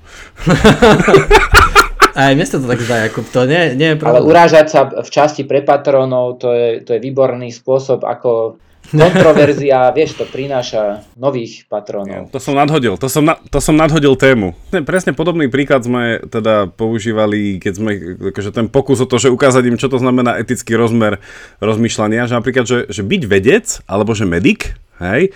Že to má v sebe aj že ten hodnotový rámec, že čokoľvek, čo robia, je akože hodnotové rozhodnutie, že, že, že tá etika neprichádza ex post, keď niečo doskúmam. A tak sme ich potom, že, že, že otázka, že, no, že keby za nimi prišiel niekto, hej, to, to, to, ten predpoklad je, že to je to nacistické Nemecko, že počúvate, že, potre, že, vy ste, že vy ste medici, že? A že čomu rozumiete? No tak ľudskému telu. A vedeli by ste vymyslieť nejakú látku, ktorá by vedela akože, oveľa lepšie ako predtým to telo nejako, že znefunkčniť až do bodu smrti. Tak, hej, a vedeli by ste to navrhnúť, aby sme to vedeli masovo vyprodukovať, že hej, a vedeli by ste poradiť, ako by to bolo, že aj lacnejšie, že hej, tak z povahy toho, že ste náš občan, tak potrebujeme, aby ste nám teraz rýchlo pomohli vy, akože toto niečo nejako vymyslieť hej, a prebádať. A potom je otázka, že no tak čo, a ten vedec v istom bode povie, ale som nevedel, že to budú aplikovať, alebo tak nejako som to tušil, ale a potom, že buď som bol, že conscientious objector a vymáhal som si takú výnimku, výhradu vo svedomí alebo nie, tak tam akože pre nich je akože prvotne taká minimálne, že to, že aha, že, že veda samotná, že medicína samotná, že nemôže čokoľvek, kadekoľvek, ale tam je to zaujímavé, že Jaro, že s tým, čo si povedal, že či poznanie samotné a rozdiel teda technologickej aplikácii toho poznania, že či už to je samo o sebe dobro, a či tie technológie môžu byť zlé. A tam by som šťastie asi súhlasil, keby si to rozvinul, ale... Ale toto mi prišlo zaujímavé, že, že v podstate, že z toho, že z toho filmu vnímame iné. No a, ale to je také, že, že, že v tom, ale v tom vojenstve je to iné, že, že ty akože keď teraz to preľnáš k vývoji nejakému jedu drog, drogy, tak vlastne cieľom toho vývoja je vy, vymyslieť niečo, čo zabíja ľudí, alebo ich droguje, otupuje ich myseľ, ale tu akože tým cieľom bolo, že získať upper hand vo vojne, ktorá je akože, kde zomierajú ľudia, môžeš akože tvári, proste v kuse zomierajú ľudia, v kuse zomierajú vojaci a ty, Japonsko ano. a Nemecko sú, pr- proste ťa chcú zničiť totálne a to je ich cieľ, cieľ a takisto ako generál proste keď môže, tak sa postaví na kopec a bude ich strieľať z kopca a získa upper hand, tak vývojom tejto no, zbrane no, no. získaš upper hand, ale že... A, to, a tu sa podľa mňa míliš. No povedal, že nie, lebo, lebo ty získaš upper hand v tom, že máš tú technológiu, napríklad ako, že za tým je taká áno, istá motivácia, áno, ako že, napríklad, ale že rozlúštili tú enigmu. Ale nemáš ju použiť hociakým spôsobom. Že, No to je iné. Rozluštenie enigmy samo o sebe nikoho nezabilo. No, zabilo veľa, v tom veľa akte rozluštenia. V tom akte rozluštenia. nemeckých vojakov no, ale keď to rozluštili, nerozumieme si. V akte rozluštenia ten lúštiteľ nezomrel. Hej. Že, že v podstate, že, vieš, že, že, ten, že ten rozmer počkej, toho, čo? že, že čo? Nie, akože nejakú... nezomrel, ani Oppenheimer nezomrel, ale ten, ktorý hovoril cez Enigmu nemecký vojak a tým, my keď sme ho rozlúštili, tak niekto ho možno zastrel o hodinku na to, lebo sme prišli, kde volá a čo hovorí a, ne, a mnohé, mnohé lode boli zničené práve preto, že sme ten kód rozlúštili a mali sme tú informáciu, tak teraz prišli bombardéri a zbombardovali tú loď so všetkými pasažiermi a no, bolo. No, veď akože, že u mňa je ten rozdiel toho, že keď skonštruujem atomovú bombu, hej, že to je jedna vec a že keď sa ju rozhodnem nejako použiť, to, to je to, že druhá vec. Hej, že aj pri tej konštrukcii, tam som sa možno nesprávne vydrel, že aj pri konštrukcii tej atomovej bomby, že ten konštruktér nezomrel, hej, ale keď už viem, že tá bomba má iba jedno určenie, hej, a spolupracujem na tej výrobe už s tým, že tá bomba smeruje tam, tak už je to iné ako len proste preskúmať to vedecky. Hej, a že prísť do toho bodu. A tam mi prišiel ten, uh, ten Oppenheimer taký, že nekonzistentný. Podľa mňa toto je také, akože, však ja ti rozumiem, má tú logiku, ale to je taká príliš pacifistická pozícia, že, že... Práve, že tomu nerozumieš, toto nie je pacifizmus. Že to je ten rozdiel toho, že, ty, že, že, treba mať akože teóriu spravodlivej vojny po ruke, že rozdiel je pacifizmus a akože boj v sebeobrane. A tam tú bombu treba. No dobre, ale nie, nie, no, že teraz akože, povedz, ale že nie teóriu spravodlivej, ale nie dobre mať po ruke aj lepšie zbranie, keď na teba zautočia ty akože... Áno, ale ty nikdy umyselne nemôžeš... Keď na teba zautočia tí zlí, tak nepôjdeš proti ním na koňoch alebo so zastaralou technikou, lebo ťa, ťa zabijú, ťa zničia. Tak proste potrebuješ mať tie zbranie a takisto ako Oppenheimer, že, že podľa mňa to tam bolo krásne ukázané, že ešte na odporúčanie tých iných vedcov sa prihováral, že nech to teda nezhodia na ľudí. Nech to, nech to zhodia iba demonstratívne. Ale oni povedali, tí politici, že tí Japonci to nepochopia, pokiaľ to neuvidia.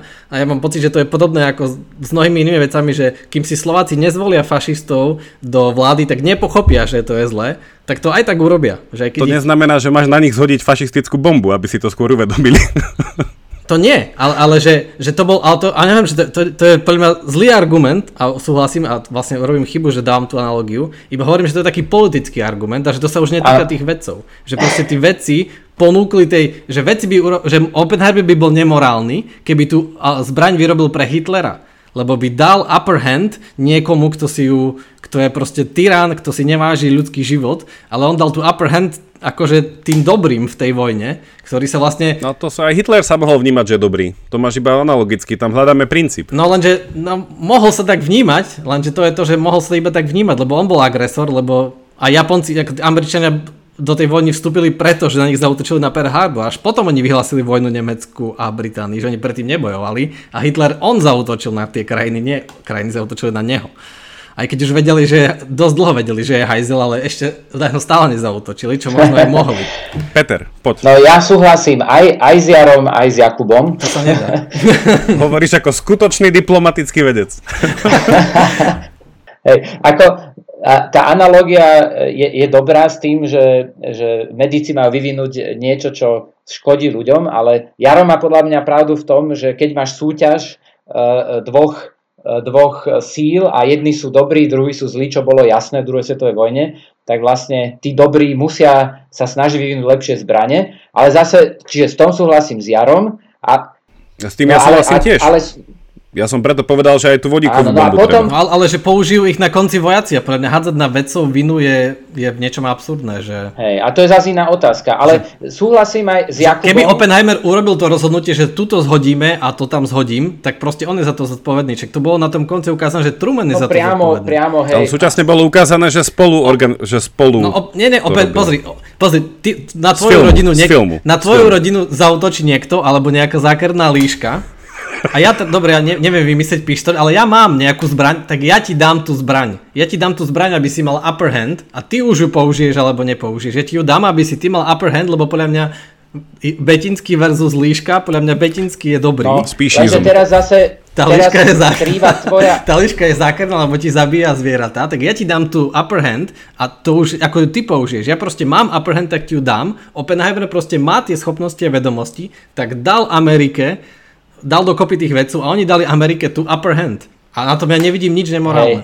to je jasné, ale teraz krýva tvoja, tvoja analogia krýva v tom, že vlastne aj tá opačná strana neboli len zvieratá, len líšky, ale boli tam ľudia, aj, aj civilisti. No a to je pre mňa tá veľká, veľká dilema, že vlastne uh, ja by som zautočil pri, primárne na vojenské ciele a na tých civilistov to hodiť, no neviem, no. Ten Martin Ložiš povedal, no, že on by spáchal samovraždu, čo vyjadruje aj to, že aká je to ťažká, ťažká veľká dilema. No ale toto ja tiež nehovorím, že podľa mňa tiež by som to nedokázal akože byť v tom, že hodiť to na civilistov, že asi nie, ale že, že iba obhajujem to, že akože to nie je Oppenheimerová vina a že to nie je vina tých vedcov, že teraz akože Feynman je vidný z genocídy, čiastočne, že ja tom spolupracoval. Ja tvrdím, že vzhľadom na to, čo film ukázal, preto ja som kritický voči filmu v prvom rade, uh, že ten film dostatočne neukázal ten, ten vnútorný, morálny nejaký ten dialog jeho samého, lebo v istom bode ho ukázal ako spolupracujúceho na vývoji atomovej bomby s úmyslom zhodiť ju niekde, čiže on už spolupracoval na zhodení tej bomby, Hej. Lebo dostatočne ten film, teda že on sa sám v tom filme dostatočne nevyhradil ako človek, ktorý povedal, že pozrite sa, ja som vyvin, pomohol vyvinúť atomovú bombu, lebo potrebujeme upper hand. Do, do toho bodu súhlasím, že ty potrebuješ mať rovnako silnú zbraň na to, aby si sa proste vedel brániť. Nie útočiť, ale brániť sa, keby na to prišlo.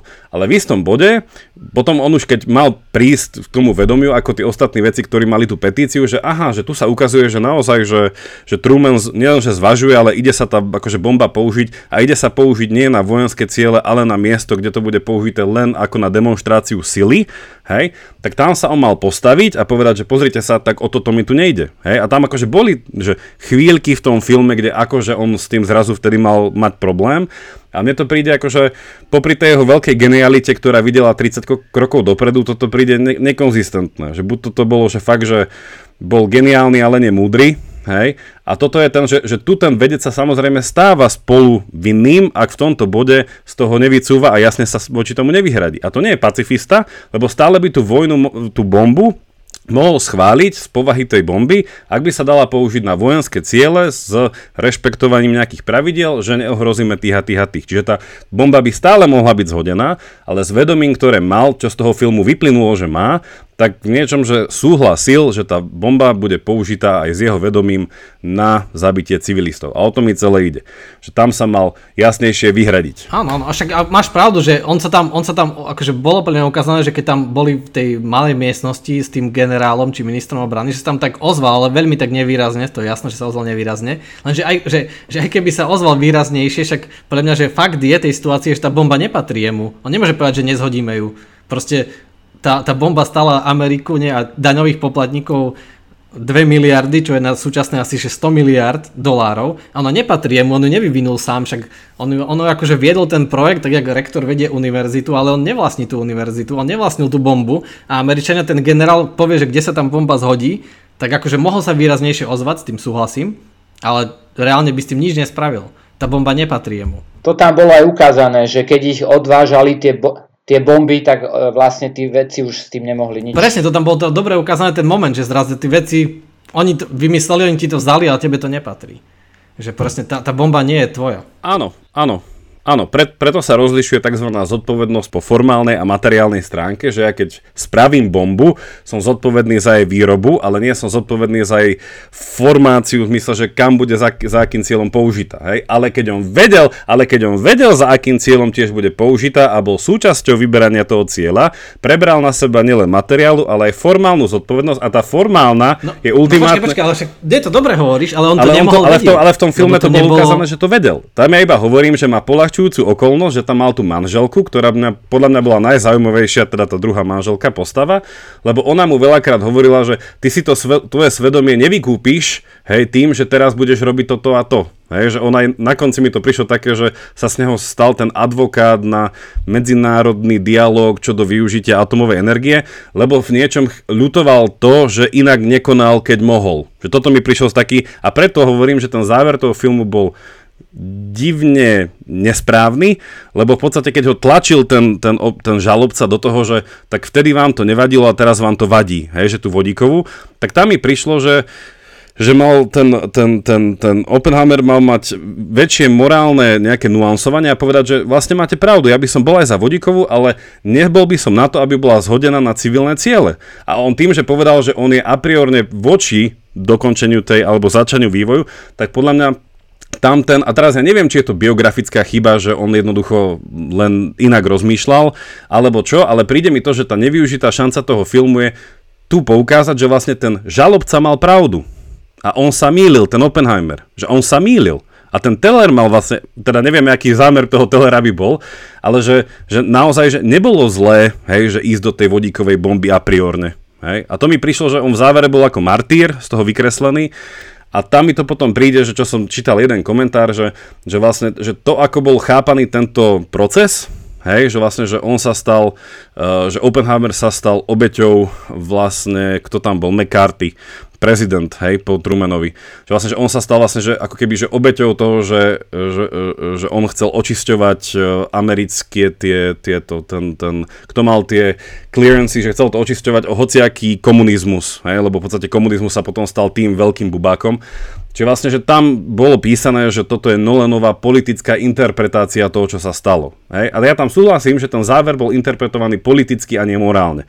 Keby to bola morálna analýza toho záverečného dialogu, ktorý tam bol vlastne cez celý ten film, ako jeden z tých, tých vrstiev toho backgroundu, tak by to bolo zaujímavejšie. Čiže nehovorím, že ten film musel byť že fakticky že nesprávny, len mi to prišlo nezaujímavé v tom, že, ne, že nepodchytil to najlepšie, čo mohlo byť podchytené. A ten film by bol potom podľa mňa hodný pozrieť asi ešte raz a ja som v tom bode, že už ho nechcem vidieť druhýkrát. lebo... No ale ty to hovoríš presne, že z hľadiska morálneho filozofa, že OK, ten film nebol pre morálneho filozofa, ale však takisto pozraj, Interstellar. No bol pre ľudí. Interstellar bol pre ľudí. tiež neriešil tú morálnu otázku, že a jaký to má zmysel, keď akože necháme ľudí zomrieť zomrieť na Zemi a ne... vyvezieme iba nejaké oplodnené embria a tam vyrastie nová civilizácia a stratíme celú kultúru a necháme tu zomrieť tých ľudí. Že proste tiež neriešil, že to nebol fokus toho filmu, však už bol dosť dlhý aj bez toho.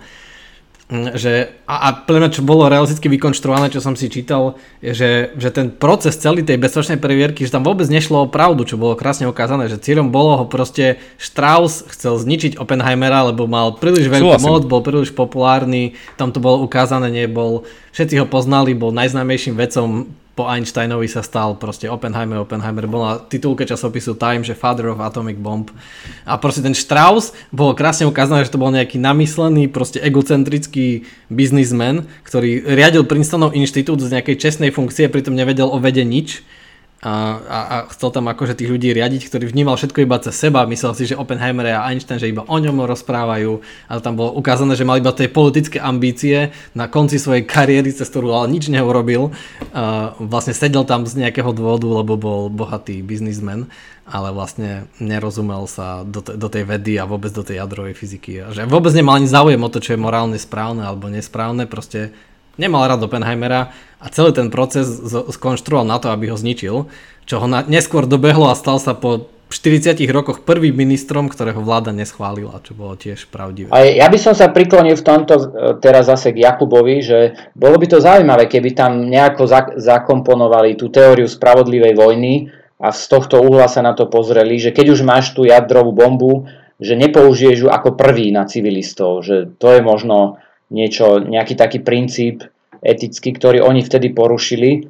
A vlastne to cítil aj ten Oppenheimer, že hovoril, že mám krv, cítim krv na svojich prstoch, aj keď oni to až neskôr nevedeli celý čas, že kde sa to použije a kedy, ale neskôr sa už k tomu potom, vlastne tomu dopomohol nepriamo ja dám iba záverečnú poznámku, lebo vidím, že by sme ďalšiu diskusiu k tomuto začíname. A že... Nevydáme to ako druhú časť? Vydáme to ako druhú ďalší časť. podcast. Byť patronom sa oplatí. Teraz sa to presne ukázalo, že vy ste čakali len na že, že, že dve rýchle veci, že prvé, že mne sa na tom závere, na tom, na tom procese, to teda nebol súdny proces, ale na tom, na tom obnovovaní tej previerky, že páčilo, že, že, že presne bola v tom zaujímavo paradoxná, že nebola jednotvárna, že vlastne ten Oppenheimer bol aj nebol vinný. On nebol vinný z toho, že by bol nejaký komúš, ktorý by vynášal, ale bol vinný z toho, že je morálne nekonzistentný. A že ten obhajca mal pravdu aj nemal, ale keďže to bol presne, ako Jaro hovorí, že to bol proces, ktorý bol rozhodnutý predtým, tak to bol irrelevantné. Ale tá iná poznámka je, že, že ono v tom filme, ja si, mi že to tam bolo uh, v istom bode, že presne táto otázka toho, že uh, ja som si to napísal, aha, že môžeme vyvíjať atomovú bombu, že áno, hej, že tam to bolo podľa mňa že morálne, že, že tam nie je to problém. A potom bolo, že ako ju môžeme použiť. Hej, že a môžeme ju zhodiť na tú Hirošimu a Nagasaki, že a toto sa mi zdá bolo vtedy, keď boli pri takom okrúhlom stole, alebo niečo také. A toto asi sa ten, ten, ten Strauss to sa mi zdá vtedy povedal, lebo to je klasická argumentácia v tomto, že ten jeden move je taký, že poviem, že však môžem to použiť na civilistov, ja poviem, že nemôžeš, lebo to je úmyselné zabitie nevinného a ty potom vyťahneš ESO z rukáva a povieš, ale oni nie sú nevinní. Hej, lebo aj civilisti sú, a to teda pri tých Japoncoch extra bolo brané ako argument, že aj civilné obyvateľstvo Japonska už je, a to je v podstate že niečo, čo by sa dalo dať ako kultúrny fakt, že už boli do tej vojny tak namočení do toho bodu, že boli akoby vojaci. Hej.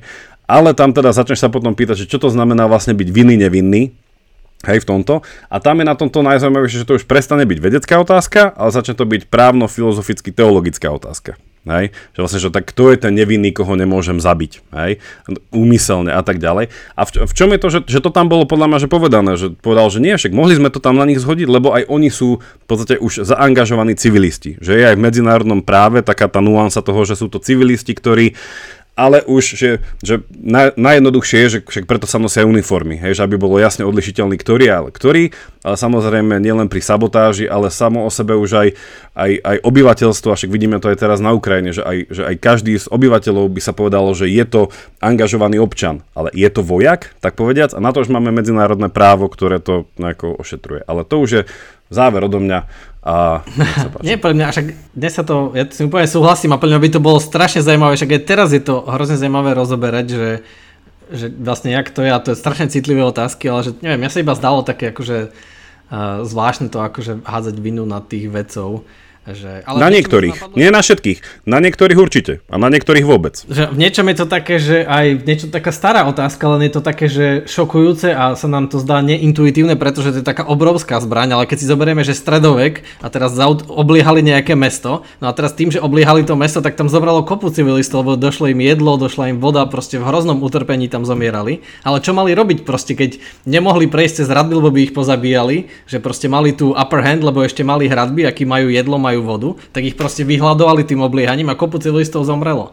No a to je presne tá istá situácia, nie? že to bolo pevnosť Japonsko, oni boli pripravení sa brániť do konca asi, nie? To neviem, tam už, tam už nemáme fakty, tu by som nešiel. Oni, oni tam urobili nejaký ten utilitaristický výpočet, no, že aha, že keby no správne, sme no. ďalej takto viedli konvenčne vojnu až do konca, kým by sa Tokio zdalo, že zomrie toľko a toľko amerických vojakov, a toľko ďalších e, bude trpieť, lebo proste neuveriteľne vojnové míňanie, proste ľudia nemajú pomaly niektorí čo je a my hádžeme na náboje miliardy a zomierajú tam ľudia, tak vypočítali, že by to bolo toľko. Učil svetí prostriedky. Takže v niečo mi to pripomína, že tá dilema je z logického hľadiska tá istá, ako pri tom obliehaní, že, že proste, že toto je pevnosť Japonsko, toto je pevnosť a oni, kým sa nevzdajú, tak proste stále nás, nás budú zabíjať. Tak musíme ich nejak dohotiť sa zdať, že... Ale nehovorím, že to je vyriešené, len sa mi to zdá že nevidím tam ako, že tú, tú spojku na tých vedcov, že vedci sú vinní. Lebo môže niečo aj Peter vymyslieť a niekto to zneužije, niekto iný o tom rozhodne. Že ak podľa mňa vedec je vedomý toho, že čo vyvíja, že to môže mať dôsledky aj negatívne. Hej, len, len Oppenheimer tam sedel, keď oni vyberali tie ciele. Myslím, že bol nie v tej miestnosti, keď sa bavili. No bol, ale tak ako som povedal, že, Čiže... že podľa mňa sa aj ozval, nevýrazne, ozval sa, ale aj keby sa ozval výrazne, podľa mňa nemohol nejako to zmeniť. Nepatril Nepatrilo to jemu. No vtedy sa ešte neozval, v tej miestnosti sa neozval. On sa ozval až vtedy, keď šiel k prezidentovi, teda podľa filmu, a tam ho najprv strhli tí kolegovia, že nech podpíše petíciu, on nepodpísal a potom tak hatlavo, teda čo si povedal prezidentovi a neskôr, keď tam bola tá porada tých všetkých ale, ale tam treba viacej faktov, ale podľa mňa, že, že tu krásne to akože ošetruje inštitút uh, výhrady vo svedomí, že keď som vedec a viem, že v mojej vedeckej komunite sa vyvinulo niečo, čo je samo o sebe rozšírilo poznanie, ale má to tento druh aplikácie, tak ja poviem, že ja to tak aplikovať nebudem. Hej? Tak akože a keď to máš, preto v podstate, že, že toto je fajn a že preto ja vnímam, že, že ja neodsudzujem všetkých vedcov, čo participovali v Manhattane, odsudzujem tých, ktorí vedeli, že potom ďalej aktívne participujú pri zhodnení hodení tej bomby na ciele, ktoré asi rozumeli, že kam. A tí, ktorí nechceli, a vidíme minimálne z toho filmu, a teda ak bol do veľkej miery fakticky, že bola časť vedcov, ktorá sa voči tomu včas vyhradila, že nie. A ja iba hovorím, že Oppenheimer mal byť tej časti, ale v tom filme bol taký napomedzi, že aj nie, aj nie a potom vlastne ten film ho doháňali vlastne tiene. No. no a s tým úplne súhlasím, lebo podľa mňa, že veľké ospravedlenia, v čom ja vidím, že akože kľúčové rozlišenie je, že jeho funkcia v tom už bola iba čestná. Že on už nemal exekutívnu funkciu a on nemal moc nad tým rozhodovať. Že ako ty hovoríš, mohol namietať, mohol všetko, ale on už nemal, on tam bol iba preto, že, že to vyvinul, ale on, mu tá bomba nepatrila, ani to rozhodovanie mu nepatrilo a bolo, on nemal žiadnu funkciu v tej armáde. Proste tak ako povie najvyšší šéf armády, prezident, tak bude a Oppenheimer s tým nemôže robiť nič. Čiže môže sa výraznejšie ozvať, ale nemá exekutívnu, jeho funkcia je už iba čestná. Môže, preto je tam, tam mohol, vyjadriť, mohol vyjadriť svoj názor, ale keď toto dáme akože stranou a že keď sa zamyslíme na to vinou toho prezidenta alebo tých generálov, čo to rozhodli, tak e, akože dá sa, dalo by sa argumentovať, že na angažovaných civilistov môžeš zautočiť, ale tam boli aj deti, hej, a ťažko, ťažko sa dá ospravedlniť, že deti sú e, v podstate vojenské ciele. No ale takisto sú pri obliehaní hradu sú deti vnútri, ale no, teraz, keď, ja keď si, tomto... keby, som, keby sme my boli tí vojaci, tak ja ne, nevyleziem, ako radšej budem čakať, kým vyhľadujú, nevyleziem na tie hradby, aby ma tam ľahko zabili, že budeme mať oveľa vyššie straty, lebo oni sa bránia, majú výhodu tých múrov, tak proste musíš získať, urobiť niečo, aby si ty mal upper hand. Musíš ich proste počkať a vyhľadovať. Ja nechápem, že pri tom, pri tom, pri tom hrade Jaro vlastne aký problém, že, že ja sa ukrývam v hrade a druhý na mňa útočia a vyhľadujú nie, nie, nie, že, že oni, oni tým, že sa bránia, majú upper hand a my teraz urobíme ten ťah, že ich vyhľadujeme. my to posunuli na našu stranu, že ich necháme vyhľadovať a pritom trpí kopu civilistov a pre mňa to sa dialo vždy, že alebo pri iných vojnách. No ale ja sa stále môžem vzdať. Prečo by som sa nevzdal, aby no, som zachránil? Napríklad, že teraz, že sa to robí tak nepriamo, že OK, že, že robím tú paralelu, že OK, že je to priamo, to vyzerá horšie, ale nepriamo sa to robí. Že napríklad, že aj teraz akí, akí zlí sú Rusia, sú agresori v, týchto, v tejto vojne, tak nesnažia sa akože nevedú totálnu vojnu, že zrovnajú teraz celú Ukrajinu a zbombardujú, ale aj tak kopu civilistov trpí a proste aj keby to robili dokonale presne, tak aj tak budú trpieť a vždy budú trpieť a vždy budú zomierať, lebo odídu im lekári a proste budú zomierať na, na zápal slepého čreva, lebo im zbombardujú nemocnice a tak ďalej a tak ďalej, zničia im elektrínu, zomrú na podchladenie. A to je všetko jasné a vždy sa to stane, ale že hovorím, že hoci akú vojnu vedieš, že preto je to také citlivé uvažovanie pri tých vojnách, že, že tie obete tam budú a že už je ťažké vyniť vôbec tých vojakov, že, že keby sme my boli tí, čo obliehajú ten hrad, alebo tí americkí vojaci, ktorí chodia z ostrova na ostrov, z, okna, z Okinavy na, na ďalší, a, ktorí tam idú a, a zomierajú každý deň tisíce, že tiež by sa nám nechcelo ísť ďalej, radšej by sme počkali, že OK, máte bombu, tak ju hoďte, aby sme my už nemuseli zomierať. A že, že pre mňa to je, z, toho, z pohľadu toho vojaka je to tiež akože spravodlivé riešenie. Ale, ale teória spravodlivej vojny v tomto hovorí jasne, že ak obete sú nadmerne veľké, ty do tej ani len obrannej vojny nemáš ísť. Že, to, to je, že tam sú na to pravidlá, že ono to, že jasné, že každá vojna má obete, ale to spravodlivá vojna je iba obranná vojna. Hej, že a zhodenie bomb na Hirošimu si nebola obrana. Hej, to, bola, to bol útočný akt. Že vlastne no, tam... Útočný akt v obrannej vojne. Ale... Nie, no áno, ale tak tým pádom ty už si začal útočiť a všetko o obrannej vojne si porušil. Že vlastne ty máš tam, že... No, no, pra... no, no vôbec. Áno, vôbec, áno, lebo máš... Vylodenie máš... v Normandii, a, však, a vylodenie v Normandii... Hej, len tam neútočili priamo Ako? na deti, hej, že keď tam... Vylodenie v Normandii. No to bol, že, vojak na, bol, že vojska na vojska. No ale, ale však No a čo, ale predtým bombarduješ cesty, bombarduješ tie miesta, aby, aby, aby ti nepostrelali vojakov na tej pláži, ne? však bombarduješ tie mestečka, tie všetky tie sídla. Však bombarduješ primárne vojenské ciele, to je jasné, ale že hovorím, že tento argument neobstojí, lebo ty aj v obrannej vojne nakoniec robíš útočné, útočné veci, lebo musíš, lebo inak to nefunguje. Tak jak teraz je na Ukrajine proti ofenzíve, lebo to sa nedá inak, však oni ti už obsadili tie územia, získali nejakú upper hand a ty musíš útočiť, nemôžeš sa iba brániť. No ale ani Ukrajinci akože nestrelajú po ruských akože civilistoch, že to by akože... No nie. No ale Rusi to robia, preto hovoríme, mm. že z jednej strany je to spravodlivá obrana a v druhom je to nespravodlivé vedenie vojny. A plus že, ešte oni chcú... A ten upper hand... No, že, no, že, počkej, ten upper... ale, ale že No, že, a ten upper hand majú tým, že im stále akože dodávame zbranie. No, ale, ale že keď Ukrajinci, a keď, takže Ukrajinci, ale teraz, že nemôžu Ukrajinci odpáliť most na, na Krym. Nemôžu, samozrejme. Lebo tam budú môžu. aj nejakí civilisti, nejaké auta tam budú civilné. Alebo budú tým ľudia hľadovať. Však teraz cieľom proti ofenzívy ukrajinskej je odrezať tú zásobovaciu líniu pevninskú z, toho, z južnej obsadenej Ukrajiny na Krym a tým pádom tí ľudia na Kryme budú trpieť a budú hľadovať a budú im chýbať lieky a všetko možné, ale proste ak, ako to máš, ako máš nejak vyhrať vojnu? Oni ti zabrali to územie, majú upper hand, tak musíš urobiť niečo, čo tiež bude stať nepriamo civilistov. Podľa mňa musíš použiť lesť ako Vinetu a Old Shatterhand, ktorí sa vždy vyhýbali civilným obetiam.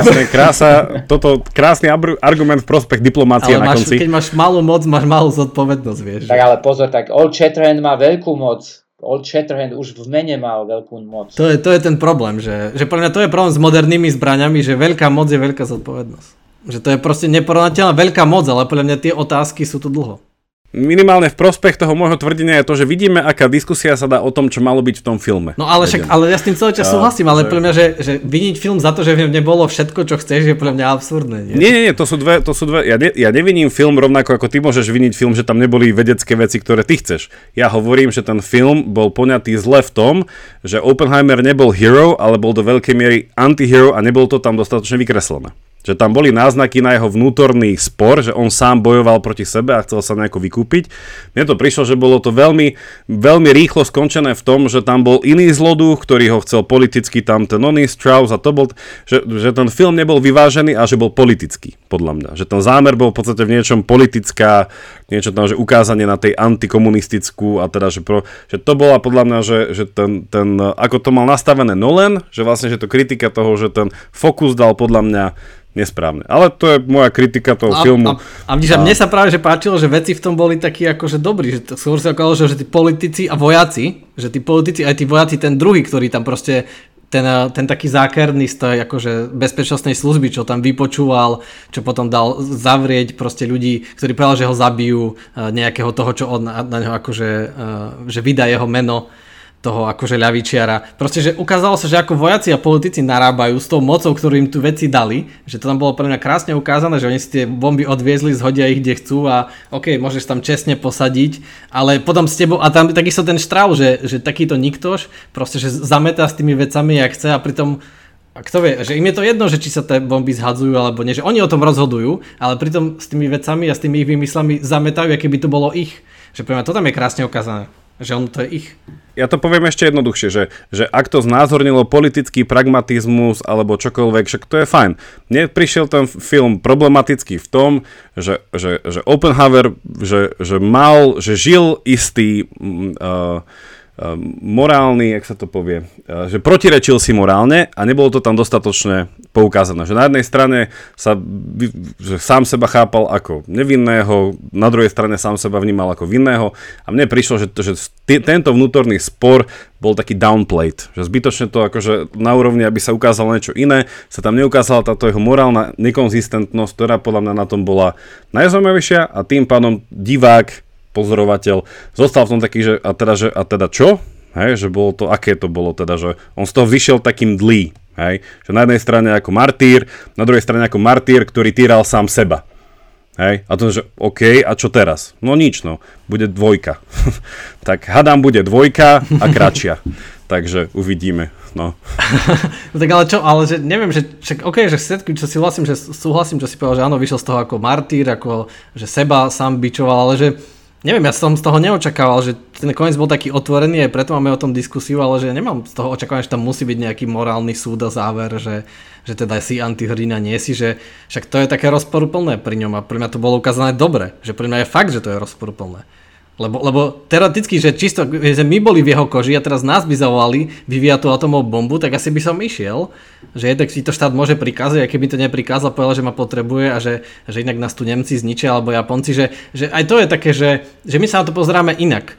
Lebo máme tu ten historickú výhodu, že už sa to stalo, ale oni v tej, ani v tom momente, že OK, vojnu vyhrávali, ale stále bolo možné, že ju prehrajú.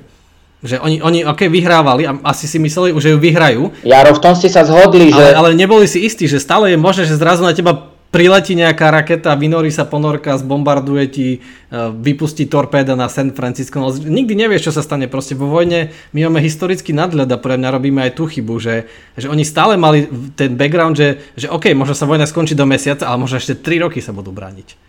A možno ešte zomrie milión vojakov. Ale v tom, že vyvinúť, že, že sa to má vyvinúť, tak v tom, v tom Jakub súhlasí. Len Otázne je, že ako to máš použiť a či to môžeš použiť hoci ako a hoci kam a hoci kedy. No a, ale však s tým súhlasím aj ja, lenže, lenže to, to je vec, o ktorej Oppenheimer nulovo môže rozhodovať. O tom žiaden vedec už nerozhoduje. Podľa mňa mohol. Generál... Tam sa vidíš a tam sa líšime. Podľa mňa, ako bol ten film ale jak, napísaný, ale však... tak mal autoritu na to povedať. Mal. Ale nemal, ale však podľa ústavy však filmy, nemal. Však toho nie, filmu. nepatrí mu tá bomba a nie je najvyšší volenský Ale veliteľ. najväčšia autorita pri, akože jedna z tých veľkých autorít, čiže akože máš tam stále akože autoritu. Ale to je taká, taká morálna morálna autorita. A vieš, ak, sa, vieš, ak politici rešpektujú morálne autority. Že, že len morálna autorita, toto úplne vidno, že sa rozprávam s vecou. No nie morálna, no, dobre, pre, prepač, no, taká, že vý, výskumná, akože intelektuálna autorita. Mne ešte napadla analogia, že, že keby neboli bývali, zhodili bombu na Hirošimu a Nagasaki, tak by to jednoducho možno svet fungoval v nejakej alternatívnej histórii tak, ako Severná a Južná Korea. Že na Severnú Koreu mohli zdať atomovú bombu a už mohla byť jedna zjednotená Korea. Len akože v istom bode si povie, že aha, že už sme v tej dobe nukleárnej a teda ani tá Južná a Severná sa už nedá takto riešiť tým pádom to, ja iba hovorím, že sa to, že spätne vieme, to si myslím, že máme ten historický benefit, že vieme niečo povedať s istou mierou že to nebolo to dobré a preto to už nerobíme. Hej? A mne to chýbalo také, že no, tak, taký, taký, že viacej presvedčivé. No ale, ale to je, tá, to je tá, aj tá preventívnosť, že koľko, koľko máš teraz diktátorov, ľudí, ktorí neznášajú Ameriku a neznášajú Západ a keby mohli, keby sme boli bezbranní, tak na nás proste zautočia, vyrabujú ťa, zabijú, ovládnu, kašľú na tvoju slobodu. Že takých, takých diktátorov je stále kopu. Preto treba mať zbranie, tam súhlasím. Peter? Ale, ale tým, že vedia, že máme tu upper hand a že máme tie zbranie, tak to proste neurobí. Ja mám jedného známeho neurovedca, je na Stanforde a ten mal názor, že jedinú chybu urobili Američania, že nehodili ďalšie atomové bomby na sovietský zväz. Že tým by proste vyhrali aj nad komunizmom. Čiže on by tú diskusiu posunul ešte inám. Nuž, ako, ako to povedal iný klasik, zlyhali sme nedostatku odvahy a predstavivosti. Dobre, však môžeme to ukončiť, ale pre mňa by sme mali nejako ešte, hej, takúto dlhú extra časť, tak ako keby si mohol a ešte vlastne však posluchači nás ešte stále budú toto počuť, že, že by sme to mohli dať e, na Patreon, ale zadarmo, že otvoriť to, aby ste to mohli všetci vypočuť, lebo je to pre mňa škoda. Duch demokracie. Že si to vypočuje 70 ľudí. Dobre, dobre. Teda uvidíme, že či to budete počuť aj vy, viacerí posluchači a poslucháčky, ale ja som za, aby to počuli e, čo najviacerí a potom nás zvážte podporiť a budeme prinášať aj takéto ďalšie dlhé extra časti alebo aj kratšie. Ale... To je škoda, aby to vypočulo málo ľudí, keď už sme tak dlho do toho debatovali. Tak sa majte všetci a rozmýšľajte aj nad takýmito otázkami. Však rozmýšľame, len neočakávame ich od všetkých. Ja, ďakujem Jakub, akože bola to dobrá debata, ja s tým, ja to úplne chápem. Trošku som sa smutný za to nízke hodnotenie, ale... Náhodou, vieš, ak to zoberieš z toho pohľadu ten, ten, ten, ten genius gap, vieš, čo majú v Anglosasku, že nikdy nemôžeš dostať akože koľko, že viac ako 86%, že tam už je iba priestor pre Einsteina a pána Boha. Tak vieš, tak akože možno moje hodnotenie je také, že mám od 1 do 10 a 8 to už je ten genius gap a vlastne, že, že, že 8 by pre mňa, že 8 by dostal akože Interstellar a tým pádom som bol napomedzi... Ja som chcel povedať, že, že ja som čakal, že povie, že Interstellar mal 6. Jaj. to, potom, potom to beriem, potom to beriem. Ja to hodnotím z takého akože realistického pohľadu, že čo sú filmy schopné a v porovnaní s inými filmami. Že... Ja to beriem tak, že keď už niektorým filmom musím dať 10, že keď už niektorým filmom musím dať 10, lebo mne to príde také, že dávať všetkým 8, tak naš máme stupnicu do 10. Je to. Nedosiahnu, to je ten, to je ten No, limit. nové filmy väčšinou To, majú to, už, to už, to už pred, pred, predvídame toho Gedela, že prečo desiatka je nedosiahnutelná. Dobre, majte sa pekne. Čaute. Majte sa.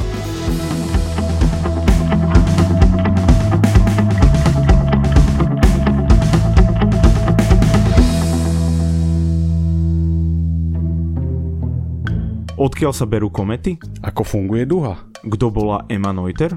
Čo sú to kvantové počítače? Prečo vybuchujú sopky? A ako prežiť pád z lietadla? Moje meno je Jozef Moje je Samuel a spolu robíme vedátorský podcast, kde hľadáme odpovede na takéto otázky. Epizóda vychádza každý týždeň a nájdete nás vo všetkých podcastových platformách a na stránke sme.sk.